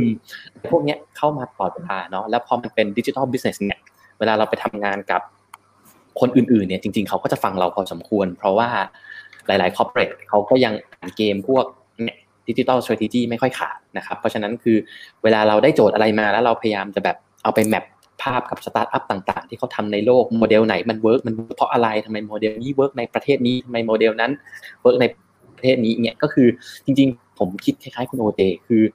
ผมว่ามันเริ่มจากความอยากรู้อยากเห็นของเราก่อน คือเราจะแบบเอ๊ะทำไมอันนี้มัน work วะคือได้ยินแว๊บแรกแอปนี้มันเจ๊งชัวร์เอาแบบอย่างโคตร simple แบบได้ยิน TikTok ครั้งแรกนี่คือแบบมองบนทะลุถึงเพดานเลยTikTok จะดีหรออยู่ดีๆมาเต้นอะไรกันอะไรเงี้ยคือเราเราแค่ไม่เข้าใจ market นี้เนาะแต่พอสุดท้ายเออพอมันเริ่มประสบความสำเร็จเราเริ่มแบบ เนี่ยหลังๆผมก็ไปนั่งเล่นนั่งดู TikTok คือผมอยากเข้าใจว่า เฮ้ยทำไมคนถึงใช้ TikTok เยอะอะไรเงี้ยมันเกิดอะไรขึ้นไปนั่งดูเออมันก็เพลินมากเลย เสียเวลากับมันไปเยอะมากนะครับ แต่หลักๆคือคืออยากเข้าใจ user เราก็ต้องเป็น user เองหรือจริงๆ Product หนึ่งที่เซอร์ไพรส์ผมมาก จอยลดาคุกดีอันนี้เซอร์ไพรส์ผมมาก คนไทยไม่ชอบอ่านจะบ้าเหรอใครบอกคนไทยชอบอ่าน เราหารู้ไหมว่าเฮ้ยจริง ๆ คนไทยอ่านนิยายกันเป็นวรรคเป็นเวราก แล้วแบบ insight นี้ได้มาตอนพยายามไปทำ product ให้เด็กม.ปลาย เราอยากจะทำแอปช่วยเขาเตรียมตัวสอบนู่นนี่นั่น สุดท้ายกลายเป็นเขาบอกว่าเอามาใส่ในมือถือให้หนูเลย คือเราอยากทำ mobile first เนาะเราทำ digital product ต้อง mobile first บอกอะไรที่มันซีเรียสมากๆบังคับหนูไปทำในคอมเถอะค่ะเพราะถ้าหนูอยู่บนแอปนะ เดี๋ยวอีกสักพักติอะไรเด้งขึ้นมาหนูเตลิดเปิดเปิงหมดแน่นอน อะไรอย่างเงี้ยก็สุดท้ายก็เลย เนี่ยเรียกว่าอาศัยเก็บเล็กผสมน้อยสังเกตแล้วก็ หลายๆอย่างก็ต้องบอกว่าทดลองเอง คือผมว่า mindset ของธุรกิจทุกวันนี้คือ ไม่รู้อะไรก็ต้องลองเอง ถ้าเราว่าอะไรมันอาจจะ work ก็ ถ้ามัน effort ไม่ได้เยอะ มันมี upside เยอะกว่าdownside ก็ก็ลองดูนะครับ ก็เก็บ lesson จากการทำเอา key key หลักมันคือการแบบอันชอบที่พี่ต้าพูดว่าถ้าเราอยากเข้าใจ user เราต้องลองเป็น user เองนะคะอันนี้น่าจะเป็นอะไรที่หลาย ๆ คนเอาไปใช้ได้ ค่ะ แล้วก็เดี๋ยวเรากำลังเดี๋ยวเราก็จะรอดูอ่า channel TikTok ของพี่ต้านะคะน่าจะต้องส่องอย่างเดียวครับตอนนี้ยังไม่ออกมาเต้นครับเราดูกันต่อไปถ้าเกิดมีอัปเดตอะไรอาจจะมาแจ้งให้ทุกคนทราบนะคะอ่าต่อกันดีกว่ามีคำถามเข้ามาเรื่อยๆเลยค่ะ แต่ว่าคำถามที่ที่ทุกคนถามมาจริงๆแล้วคล้ายคลึงกับที่เรากำลังจะเล่ากันต่อเนาะเพราะฉะนั้นก็อ่า นอนถือว่ารวบมาให้ด้วยเลยละกันนะคะ พอทุกคนรู้แล้วเนี่ยว่าแบบอะ PM มันจะต้องมี Data เอ้ยมันจะต้องมี skill ประมาณนี้หนึ่งสองสามสี่แล้วการที่เราแค่ไปเรียนเฉยๆ มันก็อาจจะแบบโอเคเราได้ความรู้แต่เรายังไม่ได้ประสบการณ์ หรือเราได้ความรู้เรามีใบ cert มา แต่ว่าทำยังไงให้เราสามารถที่จะ build profile ของเราเพื่อที่จะไปสมัครงานในสายนี้ได้ค่ะ เริ่มจากเนียก่อนเลยแล้วกันค่ะ เพราะว่าเนียเล่าถึงการ build ด้าน UX ด้าน user product มาเนาะจริงก็คือเอาไปถ้ามีโอกาสได้ได้ใช้ในองค์กรตัวเอง หรือว่ามีโอกาสอะไรเล็กๆน้อยๆที่เกี่ยวกับการพัฒนาตัวเองด้าน UX UI แล้วพวกเนี้ยครับผมจะกระโดดเข้าไปก่อนเลยว่า ผมอยากทำผมขอทำได้ไหมอย่างเงี้ยรวมถึงแบบพอมีโอกาสให้ได้คุยกับเอ่อ user ที่เป็นลูกค้าอยากทำแอป แล้วผมก็เอา UX เนี้ยคนไปเสนอ โดยที่ก็เพิ่งอ่านมาเมื่อวันก่อน นี่แหละอะไรเงี้ยหรือไปเรียนมาคลาสเดียว แล้วก็คนเล็กแล้วก็อ่านตะบี้ตะบันอ่านจนทะลุปูโป่งไปขายเขาว่าเอ้ยมันดีอย่างงู้นอย่างนี้นะเรามาลองทำด้วยกันไหมเออเราก็ยอมรับว่าเราก็ไม่ได้เก่ง เรายังเป็นมือใหม่อยู่แต่ว่า มาลองทำด้วยกันแล้วมันจะมี value มากกว่า แล้วก็โชคดีที่เขาให้โอกาสเราก็เลยมีโอกาสได้แบบ ลองทำไวเฟรมขึ้นมา ได้ลองเอาไปเทสกับ user ได้รับ user testing ทำ feedback เอามาคุยกับลูกค้าต่ออีกทีอะไรเงี้ยครับ ซึ่งซึ่งมันก็ทำให้เรา เรามีประสบการณ์มากขึ้นด้วยแหละได้ลองผิดลองถูกอะไรพวกนี้ครับ อีกจุดหนึ่งที่ผมคิดว่าสำคัญนอกจากแบบการหาความรู้เพิ่มเติมเองแล้ว คือคิดว่าการเอาตัวเองไปอยู่ในสังคมนั้นๆนะครับเอออย่างอย่างตอน UX เนี่ยผมก็จริงๆก็คือเข้าไปอยู่ในกลุ่ม UX community เหมือนกัน UX Thailand ที่เหมือนเขาจัดอีเวนต์ meetup อะไรกันบ่อยๆ แล้วพวกเนี้ยผมก็โอเคมี meetup ใช่ไหมผมก็วิ่งไปฟังด้วยจัด meetup เรื่องนู้นเรื่องนี้ก็ไปตามไปฟังฟังจนขนาดว่าเป็น ไปสมัครไปเป็น volunteer ด้วยเลยอะไรเงี้ย แล้วก็ได้ทำนู่นทำนี่เกี่ยวกับคนที่อยู่ในแวดวง UX มันก็เลยทำให้ผมมีความรู้ที่มากขึ้น ได้ฟังเคสจากคนที่ทำ UX จริง ๆ มากขึ้น เพราะว่าคนที่ทำตรงนั้นก็แบบคนทำ UX มาเป็นอาชีพอยู่แล้วครับ แล้วก็ก็เลยได้เก็บความรู้แบบทำจริงจังมากขึ้นทำโปรเจกต์จริงมากขึ้น พอมีโอกาสได้ย้ายงาน ก็ถึงแม้ว่ายังเป็นเดฟอยู่ แต่ก็มีโอกาสได้ทำดีไซน์สปินแบบฟูลลูปดีไซน์สปินห้าวัน ก็ไปลองทำก็คือแบบไปอาสาทำเลยเหมือนกันอะไรเงี้ยผมก็เลยได้ ค่อนข้างได้ความรู้ตรงนี้มาเยอะผมเลยคิดว่าน่าจะเป็นเรื่องของการการตามหาโอกาสนะครับ การสร้างโอกาสให้ตัวเองทำตัวเองให้พร้อมเสมอ แล้วก็มีความรู้ให้ตัวเองอยู่เสมอ พอมีโอกาสเข้ามาเราก็จะได้คว้ามันได้เลยอะไรประมาณนั้นนะครับชอบชอบที่ปิดจบด้วยกันแบบว่าเออต้องต้องสร้างโอกาสให้ตัวเองจริงๆ เพราะบางคนเห็นอะไรแปลกใหม่มาแล้วรู้สึกว่าแบบ เอ้ยมันมัน out of comfort zone เราเนาะก็จะไม่กล้าทำตรงนี้ค่ะ อขอพี่โอเจมากดีกว่า คือเมื่อกี้เข้าใจว่าพี่โอเจไม่ได้ไปหางาน PM แต่ว่างาน PM มาหาพี่โอเจเอง แต่ว่าคิดว่าอยากอยากจะแนะนำในมุมของคนที่ทำ UX ตอนนี้แล้วกันค่ะ ว่าเขาจะข้ามสายมาเป็น product manager เนี่ยเขาต้อง build profile ตัวเองยังไงบ้างคะอืมคือเรารู้สึกว่าก่อนอื่นเลยอยากบอกว่าถ้าคนที่เป็น UX ฟังอยู่อะค่ะโอเจรู้สึกเข้าใจมากเลยนะว่าแบบ คนข้ามสายมันจะรู้สึกอินสิเคียวมันจะรู้สึกไม่มั่นใจว่าแบบเอ้ยฉันไม่มีประสบการณ์ตรง คือจะมีใครแบบเสียเวลามาเทรนชั้นจะมีใครอยากมา invest ในตัวชั้นแล้วถ้า invest เราไม่คุ้มล่ะเฟลเกิดอะไรขึ้นอะไรเงี้ยอันนี้จะเข้าใจมากว่าจะมีเรื่องนี้ที่น่าจะหนักใจอยู่ แต่ว่าเราจะบอกว่าเออการไม่มีประสบการณ์ตรงอะมันมันไม่ใช่เรื่องใหญ่มากนะ เพราะว่าจริง ๆ แล้วว่าถ้าเรามองลึกลงไปอะค่ะ นอกจากเนื้องานอะคือแต่ละงานมันไม่มีเนื้องานที่เหมือนกันหรอก จริง ๆ เป็น PM ที่เฮวันโฮมเป็น PM ที่ Shopee เป็น PM ที่สตูดิโอก็เชื่อว่าเนื้องานอาจจะไม่ได้เหมือนกันเป๊ะ แต่ว่าเรามี structure หรือเรามี skill set ที่เราใช้น่าจะคล้าย ๆ กัน เพราะว่าอย่างเมื่อกี้ที่ฟังก็รู้สึกว่าเออคล้าย ๆ กัน มีแบบ communication skill ที่ต้อง align ทุกฝ่ายในฝั่ง UX ถ้าถ้าเราสมมติเราเป็น UX candidate แล้วเราอยากจะสมัคร PM เนาะเราก็จะชูว่าเอ้ย UX อะเราต้องทำเวิร์กช็อป ตลอดเราทำ user research เราคุยกับคนหลาย stakeholder เหมือนกัน เราสามารถ communicate ได้อะไรอย่างเงี้ยค่ะ กับอ่าอย่างเช่นเรื่อง analytical skills UX อาจจะใช้ไม่เยอะเท่าเท่า PM แต่ว่าก็จะมีแตะแตะบ้างบางส่วนอย่างเช่น ก็จะไปดูเรื่องแบบเอ่อ behavior การใช้มันก็จะมีตัวเลขอะค่ะ ใช้มากใช้น้อยแบบเออเชิญออกจากหน้าไหนมันก็จะมีพวกนี้ด้วย retention ดีไหม เพราะว่าจริงๆ UX มันก็มี track success ในมุม behavior อยู่เหมือนกันอะไรเงี้ยค่ะแต่ว่า metric มันอาจจะน้อยกว่า คิดว่าหลักๆอะคือเรื่องพวกนี้ ก็เลยสรุปแล้วอะอยากจะบอกว่าเเรารู้สึกว่าการสมัครงานมันคือการ market ตัวเองอะให้คนจ้างซื้อเรา ฉะนั้นเรารู้สึกว่าถ้าเรา convince ได้เราบอกได้ว่าเรารู้ว่าหัวใจของ PM คืออะไร แล้วเรา มีสกิลอะไรที่คล้ายคลึงกัน เรารู้สึกว่าเออมันก็ทำให้เขาแบบหันมามองเราได้เหมือนกันค่ะก็คือจริงๆก็ต้องต้องเข้าใจแก่นแท้ก่อนของตัวเออของตัว position นี้ก่อนเนาะแล้วก็ทำไมเราถึงอยากจะเอาเราเนี่ยเข้าไปอยู่ใน position นี้โอเคค่ะ แล้วอ่าพี่เติร์กอะค่ะพี่เติร์กจากจากฝั่ง business จ๋าๆเลยเนี่ยค่ะ พี่เติร์ก build มายังไงคะทั้งทั้งด้าน tech ทั้งด้าน UX แล้วก็มี Data ด้วยเนาะที่พี่เติร์กบอกจริงๆจริงผมคิดว่าถ้าสำหรับคนที่มาจากสาย business เต็มตัวนะครับ อาจจะมีความกังวลหรือ concern ว่าเอ้ยฉันไม่รู้ technical skill เลยเราจะทำมาจะว่าจะมาทำงานเป็น product manager ได้ยังไงนะครับ ต้องบอกก่อนว่าจริง ๆ แล้วเนี่ยงาน product manager มันก็มีหลายๆ skill ที่มันเหมือนกับงานอื่นๆ อย่างที่ OJ พูดไปนะครับ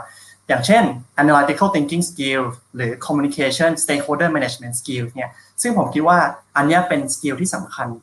สำหรับ product manager ซึ่งงานอื่นๆ ก็ต้องใช้ skill นี้เหมือนกัน ก็เลยคิดว่า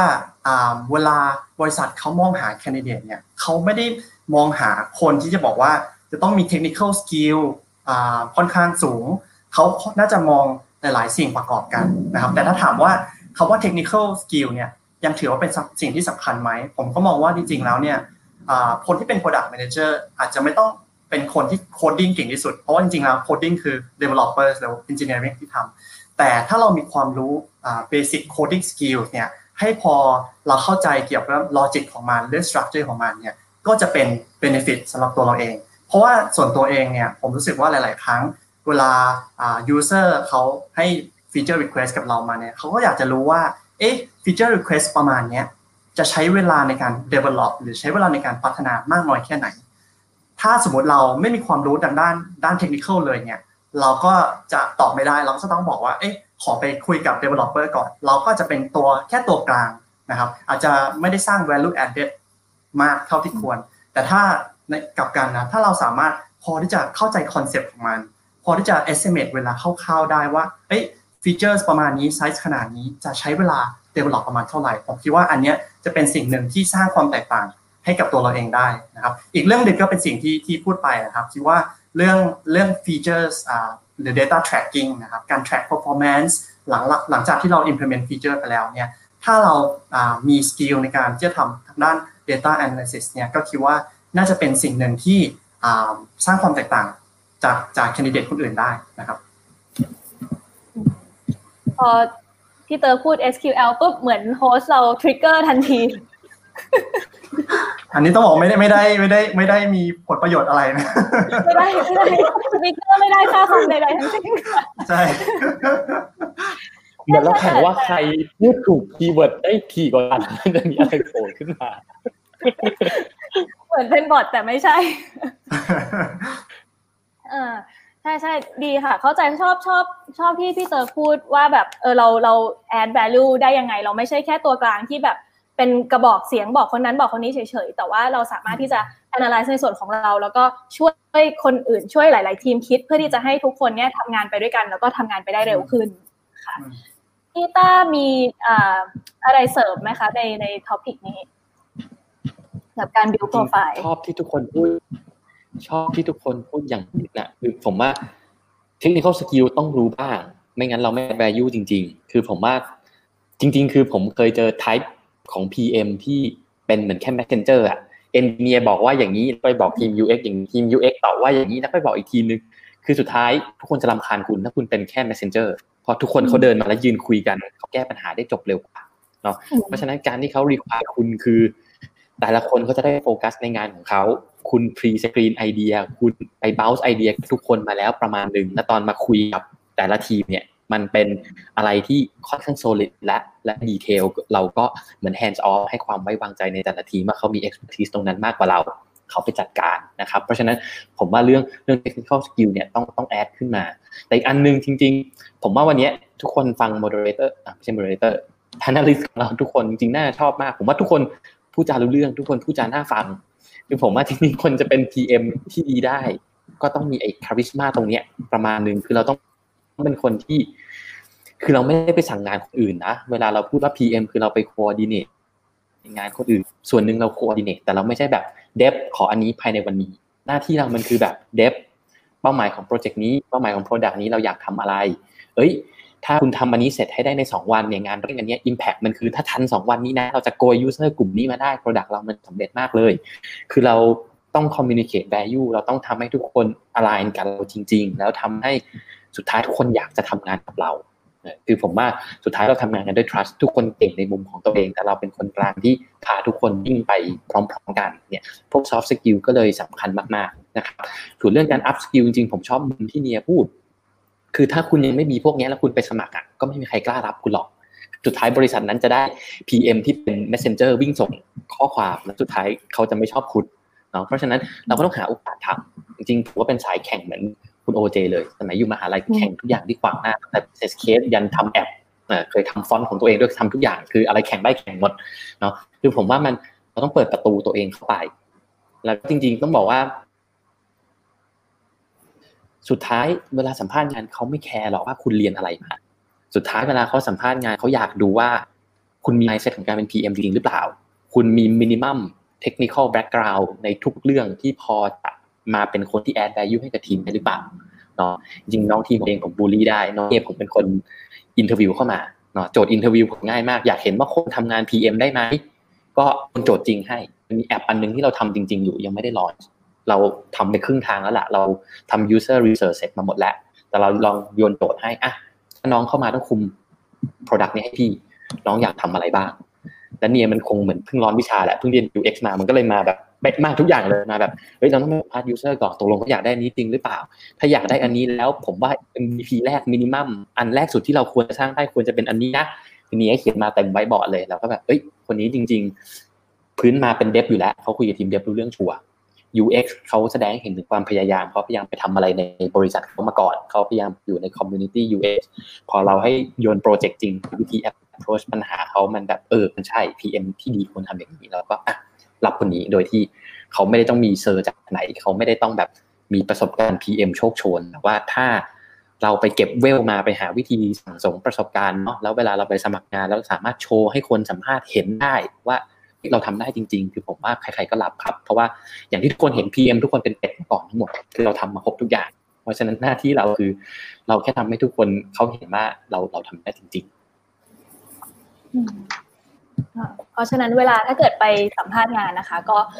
สำคัญแหละเราเรามีแบ็กกราวน์เรามีนู่นนี่มาแต่ว่าที่สำคัญมากๆ คือตอนที่สัมภาษณ์เนี่ยเราสามารถพูดให้เขาเห็นได้ไหมว่า เราสามารถที่จะทำงานตรงนี้ได้ แล้วก็ เขาจะเชื่อใจเราให้ให้เราแบบ ถึงแม้ว่าเราจะไม่มี background มาก่อน แต่ว่าเราก็โชว์ว่าเราสามารถคิดแล้วก็ทำตรงนี้ออกมาได้ค่ะเก็บ skill ค่ะทุกคนเก็บ skill อะเรามามีคำถามจากทางบ้านนะคะคำถามจากคอมเมนต์อันนึงที่หนนชอบมากเลยคือ มีคนถามมาว่า PM แต่ละคนเนี่ยใช้ background ที่มีมาช่วยในการทำงานอย่างไร ทั้งเรื่อง Product Roadmap ว่า Strategy ค่ะ มีใครอยากตอบก่อนไหมคะอืมคืออะไรก่อนก็ได้ค่ะ คือตอนทำตอนทำแบรนด์ strategy อะค่ะมันมีเรื่องนี้อยู่แล้ว แต่ว่ามันเป็นเรื่อง branding ค่ะ ทุกปีมันก็จะมี brand plan brand plan เขาก็จะดูว่า roadmap อันนั้นก็จะเป็น roadmap ใหญ่เนาะ roadmap ห้าปีสามปีคืออะไร เรามี product ไหนใน umbrella ทำยังไงให้มันออกไป แล้วมันไม่ไม่กินลูกค้ากันเองอะไรอย่างเงี้ยค่ะ แล้วแสดงว่า strategy ในการ communicate ของแต่ละอันของแบรนด์ มันควรจะเป็นยังไง เรามี objective ของ perception ที่เราให้ให้เขามองแบรนด์ยังไง ฉะนั้นเราควรจะใช้ presenter แบบไหนเพื่อจะ serve objective นี้อะไรอย่างเงี้ยค่ะ แล้วเราจะ track จากจำนวนได้ยังไงจาก research ก่อนและหลังของของแบรนด์ perception ซึ่งมันคล้ายๆกัน แต่ว่ามันแค่เปลี่ยน subject แต่ว่า structure ค่ะมันจะคล้ายๆกันในการทำแบบในการทำ strategy ของของทั้ง product เองหรือ UX เองอะค่ะอืมค่ะพี่เติร์กนะคะฝั่ง business ซะหน่อยครับก็อย่างที่ได้ได้พูดไปนะครับ คิดว่าอย่าง Product Manager เนี่ยก็เป็นตัวกลางระหว่าง Business กับกับขาย Engineering นะครับ ซึ่ง Background ผมเองเนี่ยส่วนใหญ่จะเป็นทางด้าน Business Consultant เราก็จะคิดเรื่อง strategy เรื่อง business plan ของบริษัทควรจะเป็นยังไง ซึ่งผมคิดว่าเราสามารถที่จะ utilize ในส่วนนี้ได้ ซึ่งสำหรับ Product Manager เองเนี่ยก็ต้องมองในหลักของ User เป็นหลักนะครับว่าจริง ๆ แล้วอะ User ปัญหาเขาที่เขากำลัง face อยู่มันคืออะไรบ้าง เขามี pain point อะไร แล้ว objective ที่เขาต้องการที่จะได้คืออะไร ผมคิดว่าเราก็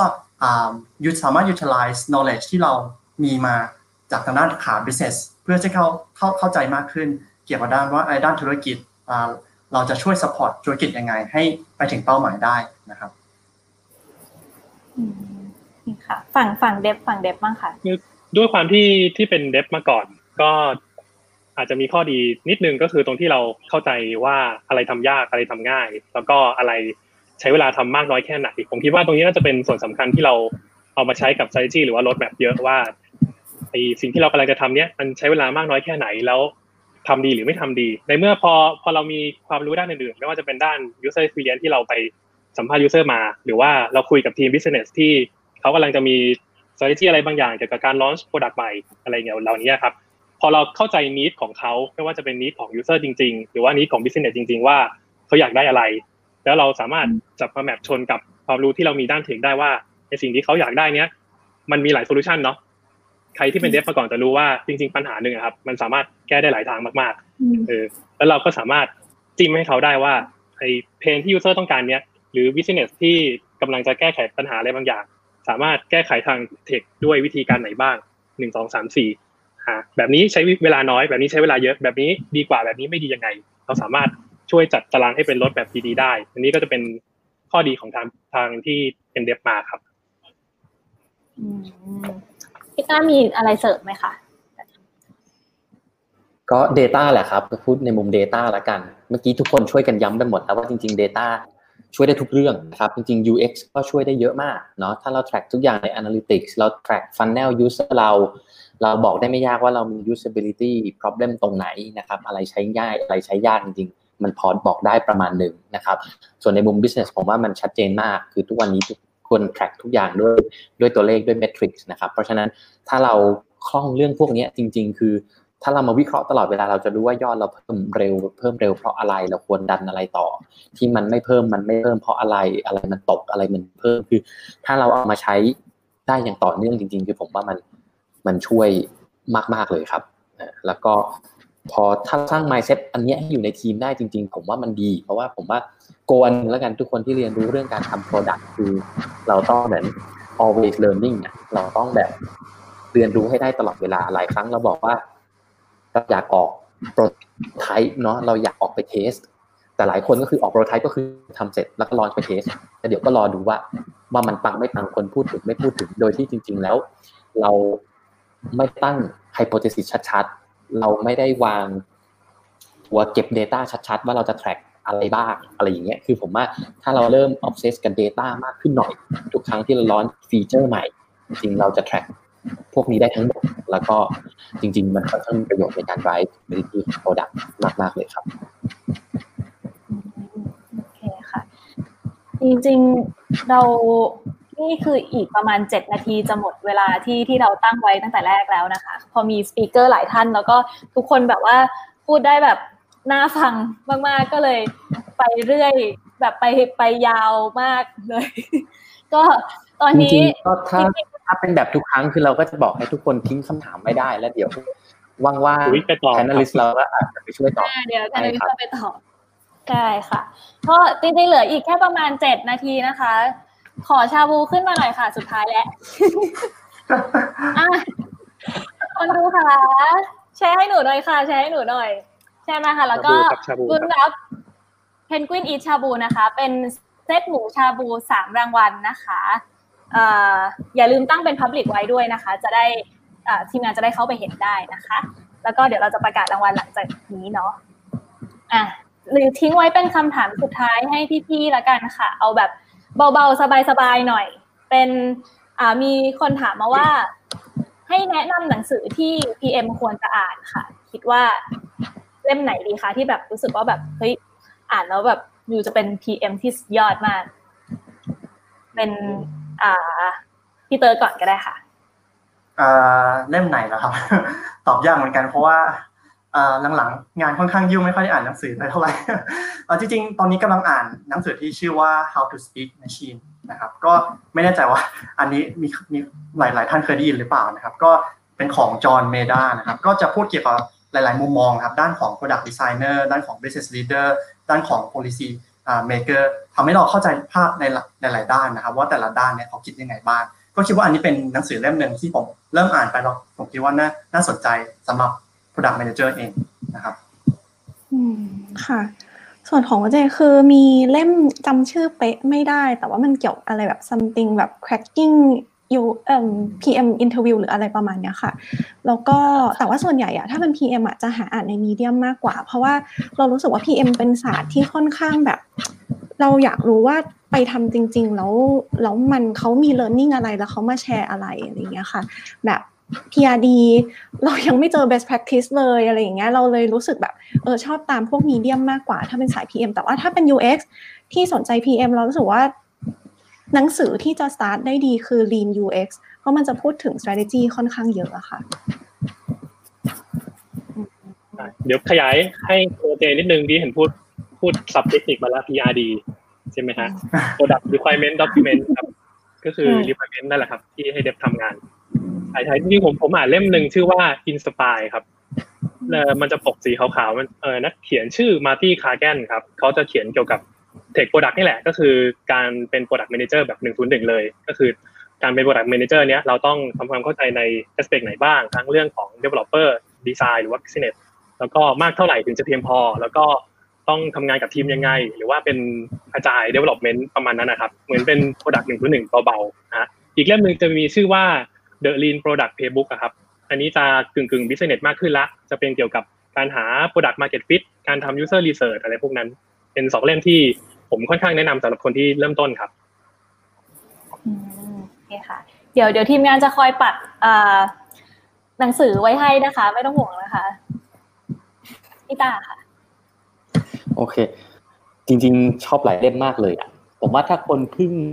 เริ่มทำ Product เลย ผมว่า เล่มคลาสสิก Lean Startup จริง ๆ เป็นตัวเริ่มต้นที่ดี ทุกคนจะเห็นภาพใหญ่ของรูปการทำ Product นะครับ ก็คือถ้าใครเคยอยู่ในบริษัทเทคแล้วไม่ควรกลับไปอ่านแล้ว จริง ๆ เราจะเห็นภาพรูปนั้นค่อนข้างชัดนะครับ แต่ถ้าใครเพิ่งเริ่มมาดูดิจิทัลโปรดักต์ผมว่าเล่มเล่ม Lean Startup เป็นเล่มเริ่มต้นที่ดีนะครับ อีกเล่มที่ชอบคือหนังสือชื่อ Scrum Scrum หลายคนได้ยินว่ามันเป็น process หนึ่งของอาจารย์เนาะแล้ว ต้องบอกว่าหลายบริษัทเอาไปใช้แบบเป็นพิธีกรรมมากๆคือทุกอย่างจะเป๊ะด้วยพิธีกรรม แต่ถ้าเราไปอ่านหนังสือ Scrum จริงๆอะแทบไม่เน้นพิธีกรรมเลย คือทั้งเล่มเขาพูดถึงแบบ mindset ว่าทำไมเราถึงควรจะทำอย่างนี้ทำไมเราถึงควรให้ความสำคัญกับการสื่อสารในทีมทำไมเราถึงควรให้ความสำคัญกับการวาง priority อย่างเงี้ยมันจะมีประโยคแบบ half done is not done คือถ้าคุณทำแบบ10โปรเจกต์แล้ว juggle ไปเรื่อยๆ แล้วไม่มีอะไรเสร็จสักอย่าง มันก็ launch ไม่ได้สัก อย่างนะเรียกว่าไม่เสร็จอะไรอย่างเงี้ยคือสู้เราโฟกัสแล้วทำออกมาชิ้นให้เสร็จ มีประโยชน์ดีกว่าอะไรอย่างเงี้ยคือผมว่าหนังสือ Scrum เนี่ยจริง ๆ เป็นเป็นหนังสือที่พูดเรื่อง process การทำงานที่ดี โดยที่จริง ๆ เขาไม่ได้เอาเรื่องพิธีกรรม Scrum มาจับเยอะนะครับ ก็ชอบ แต่ถ้าจะให้แนะนำฝั่ง Data หน่อยๆ จริง ๆ คู่ขนานไปกับคุณโอเจเลยคือ Lean Analytics คือถ้าคุณไม่รู้จะเริ่มใช้ Data ยังไง Lean Analytics มันเหมือนแต่ละบทบอกเลยถ้า e-commerce นี่คือสิ่งที่คุณควร track นี่คือสิ่งที่คุณควรรู้ ถ้าคุณเป็น marketplace คุณต้อง track ทั้งสองฝั่ง ทั้งฝั่งคนขาย ทั้งฝั่งคนซื้อ นี่คือสิ่งทุกอย่างที่คุณควรจะ track ได้ ถ้าคุณเป็นธุรกิจประเภทมีเดีย คุณต้องการ engagement นี่คือสิ่งที่คุณต้อง track เนี่ย คือผมเลยรู้สึกว่า ถ้าใครแบบที่ยัง blank มากๆ ไม่รู้จะเริ่มยังไง แล้วอยากหาอะไรที่แบบเปิดแล้วอยากจะทำตามได้เลยก็ Lean Analytics เป็นเป็นเล่มที่ค่อนข้างลักไก่เอาไปใช้ได้ครับ ค่ะมี suggestion แบบหนังสือดีๆคำแนะนำหนังสือดีๆ มากมายเลย เชื่อว่าถ้าเกิดใครยังจดไม่ทันหรืออะไรอย่างนี้นะคะ ไม่ต้องห่วงเพราะว่าติดตามเพจ Studio ไว้นะคะ มีคอนเทนต์นี้ปล่อยออกมาแน่นอนล้านเปอร์เซ็นต์เตรียมตัวเตรียมตัวได้ค่ะไลก์เพจไว้นะคะไลก์เพจไว้ มีพร้อมรูปแล้วก็มีชื่อนู่นชื่อนี่ทำไมถึงชอบเล่มนี้ไม่ต้องห่วงนะคะ เราจัดให้แน่นอน จะหมดเวลาแล้วสุดท้ายค่ะ ก็เป็นขอขอบคุณพี่ๆทุกท่านละกันนะคะ ที่มาเป็น speaker ของเราในวันนี้ เชื่อว่าทุกคนที่มาดูไลฟ์ของเราตอนนี้เนี่ย สนใจอยากจะอาจจะไม่ได้ย้ายมาเป็น PM ทุกคน แต่ว่าอาจจะย้ายอยากจะย้ายแบบ UX Tech Business Data อะไรสลับไปสลับมาเพื่อเพื่อเพิ่มให้แบบตัวเราเนี่ยมีความรู้ที่กว้างขวางมากขึ้น แล้วก็เป็นคนที่ valuable มากขึ้นมีมูลค่ามีค่ามากขึ้นในบริษัทนะคะ ก็ต้องขอบคุณคุณเนียนะคะ คุณโอเจ แล้วก็พี่เติร์กแล้วก็พี่ต้ามากๆเลยค่ะวันนี้ครับขอบคุณทุกคนขอบคคุณรับค่ะนะคะถ้าเกิดมีเวลาก็สามารถตอบคำถามในคอมเมนต์ของเราได้นะคะ ที่มีคนถามมาโอเคค่ะ ก็วันนี้ก็ลากันแค่นี้เนาะสวัสดีค่ะครับสวัสดีครับสวัสดีครับบ๊ายบาย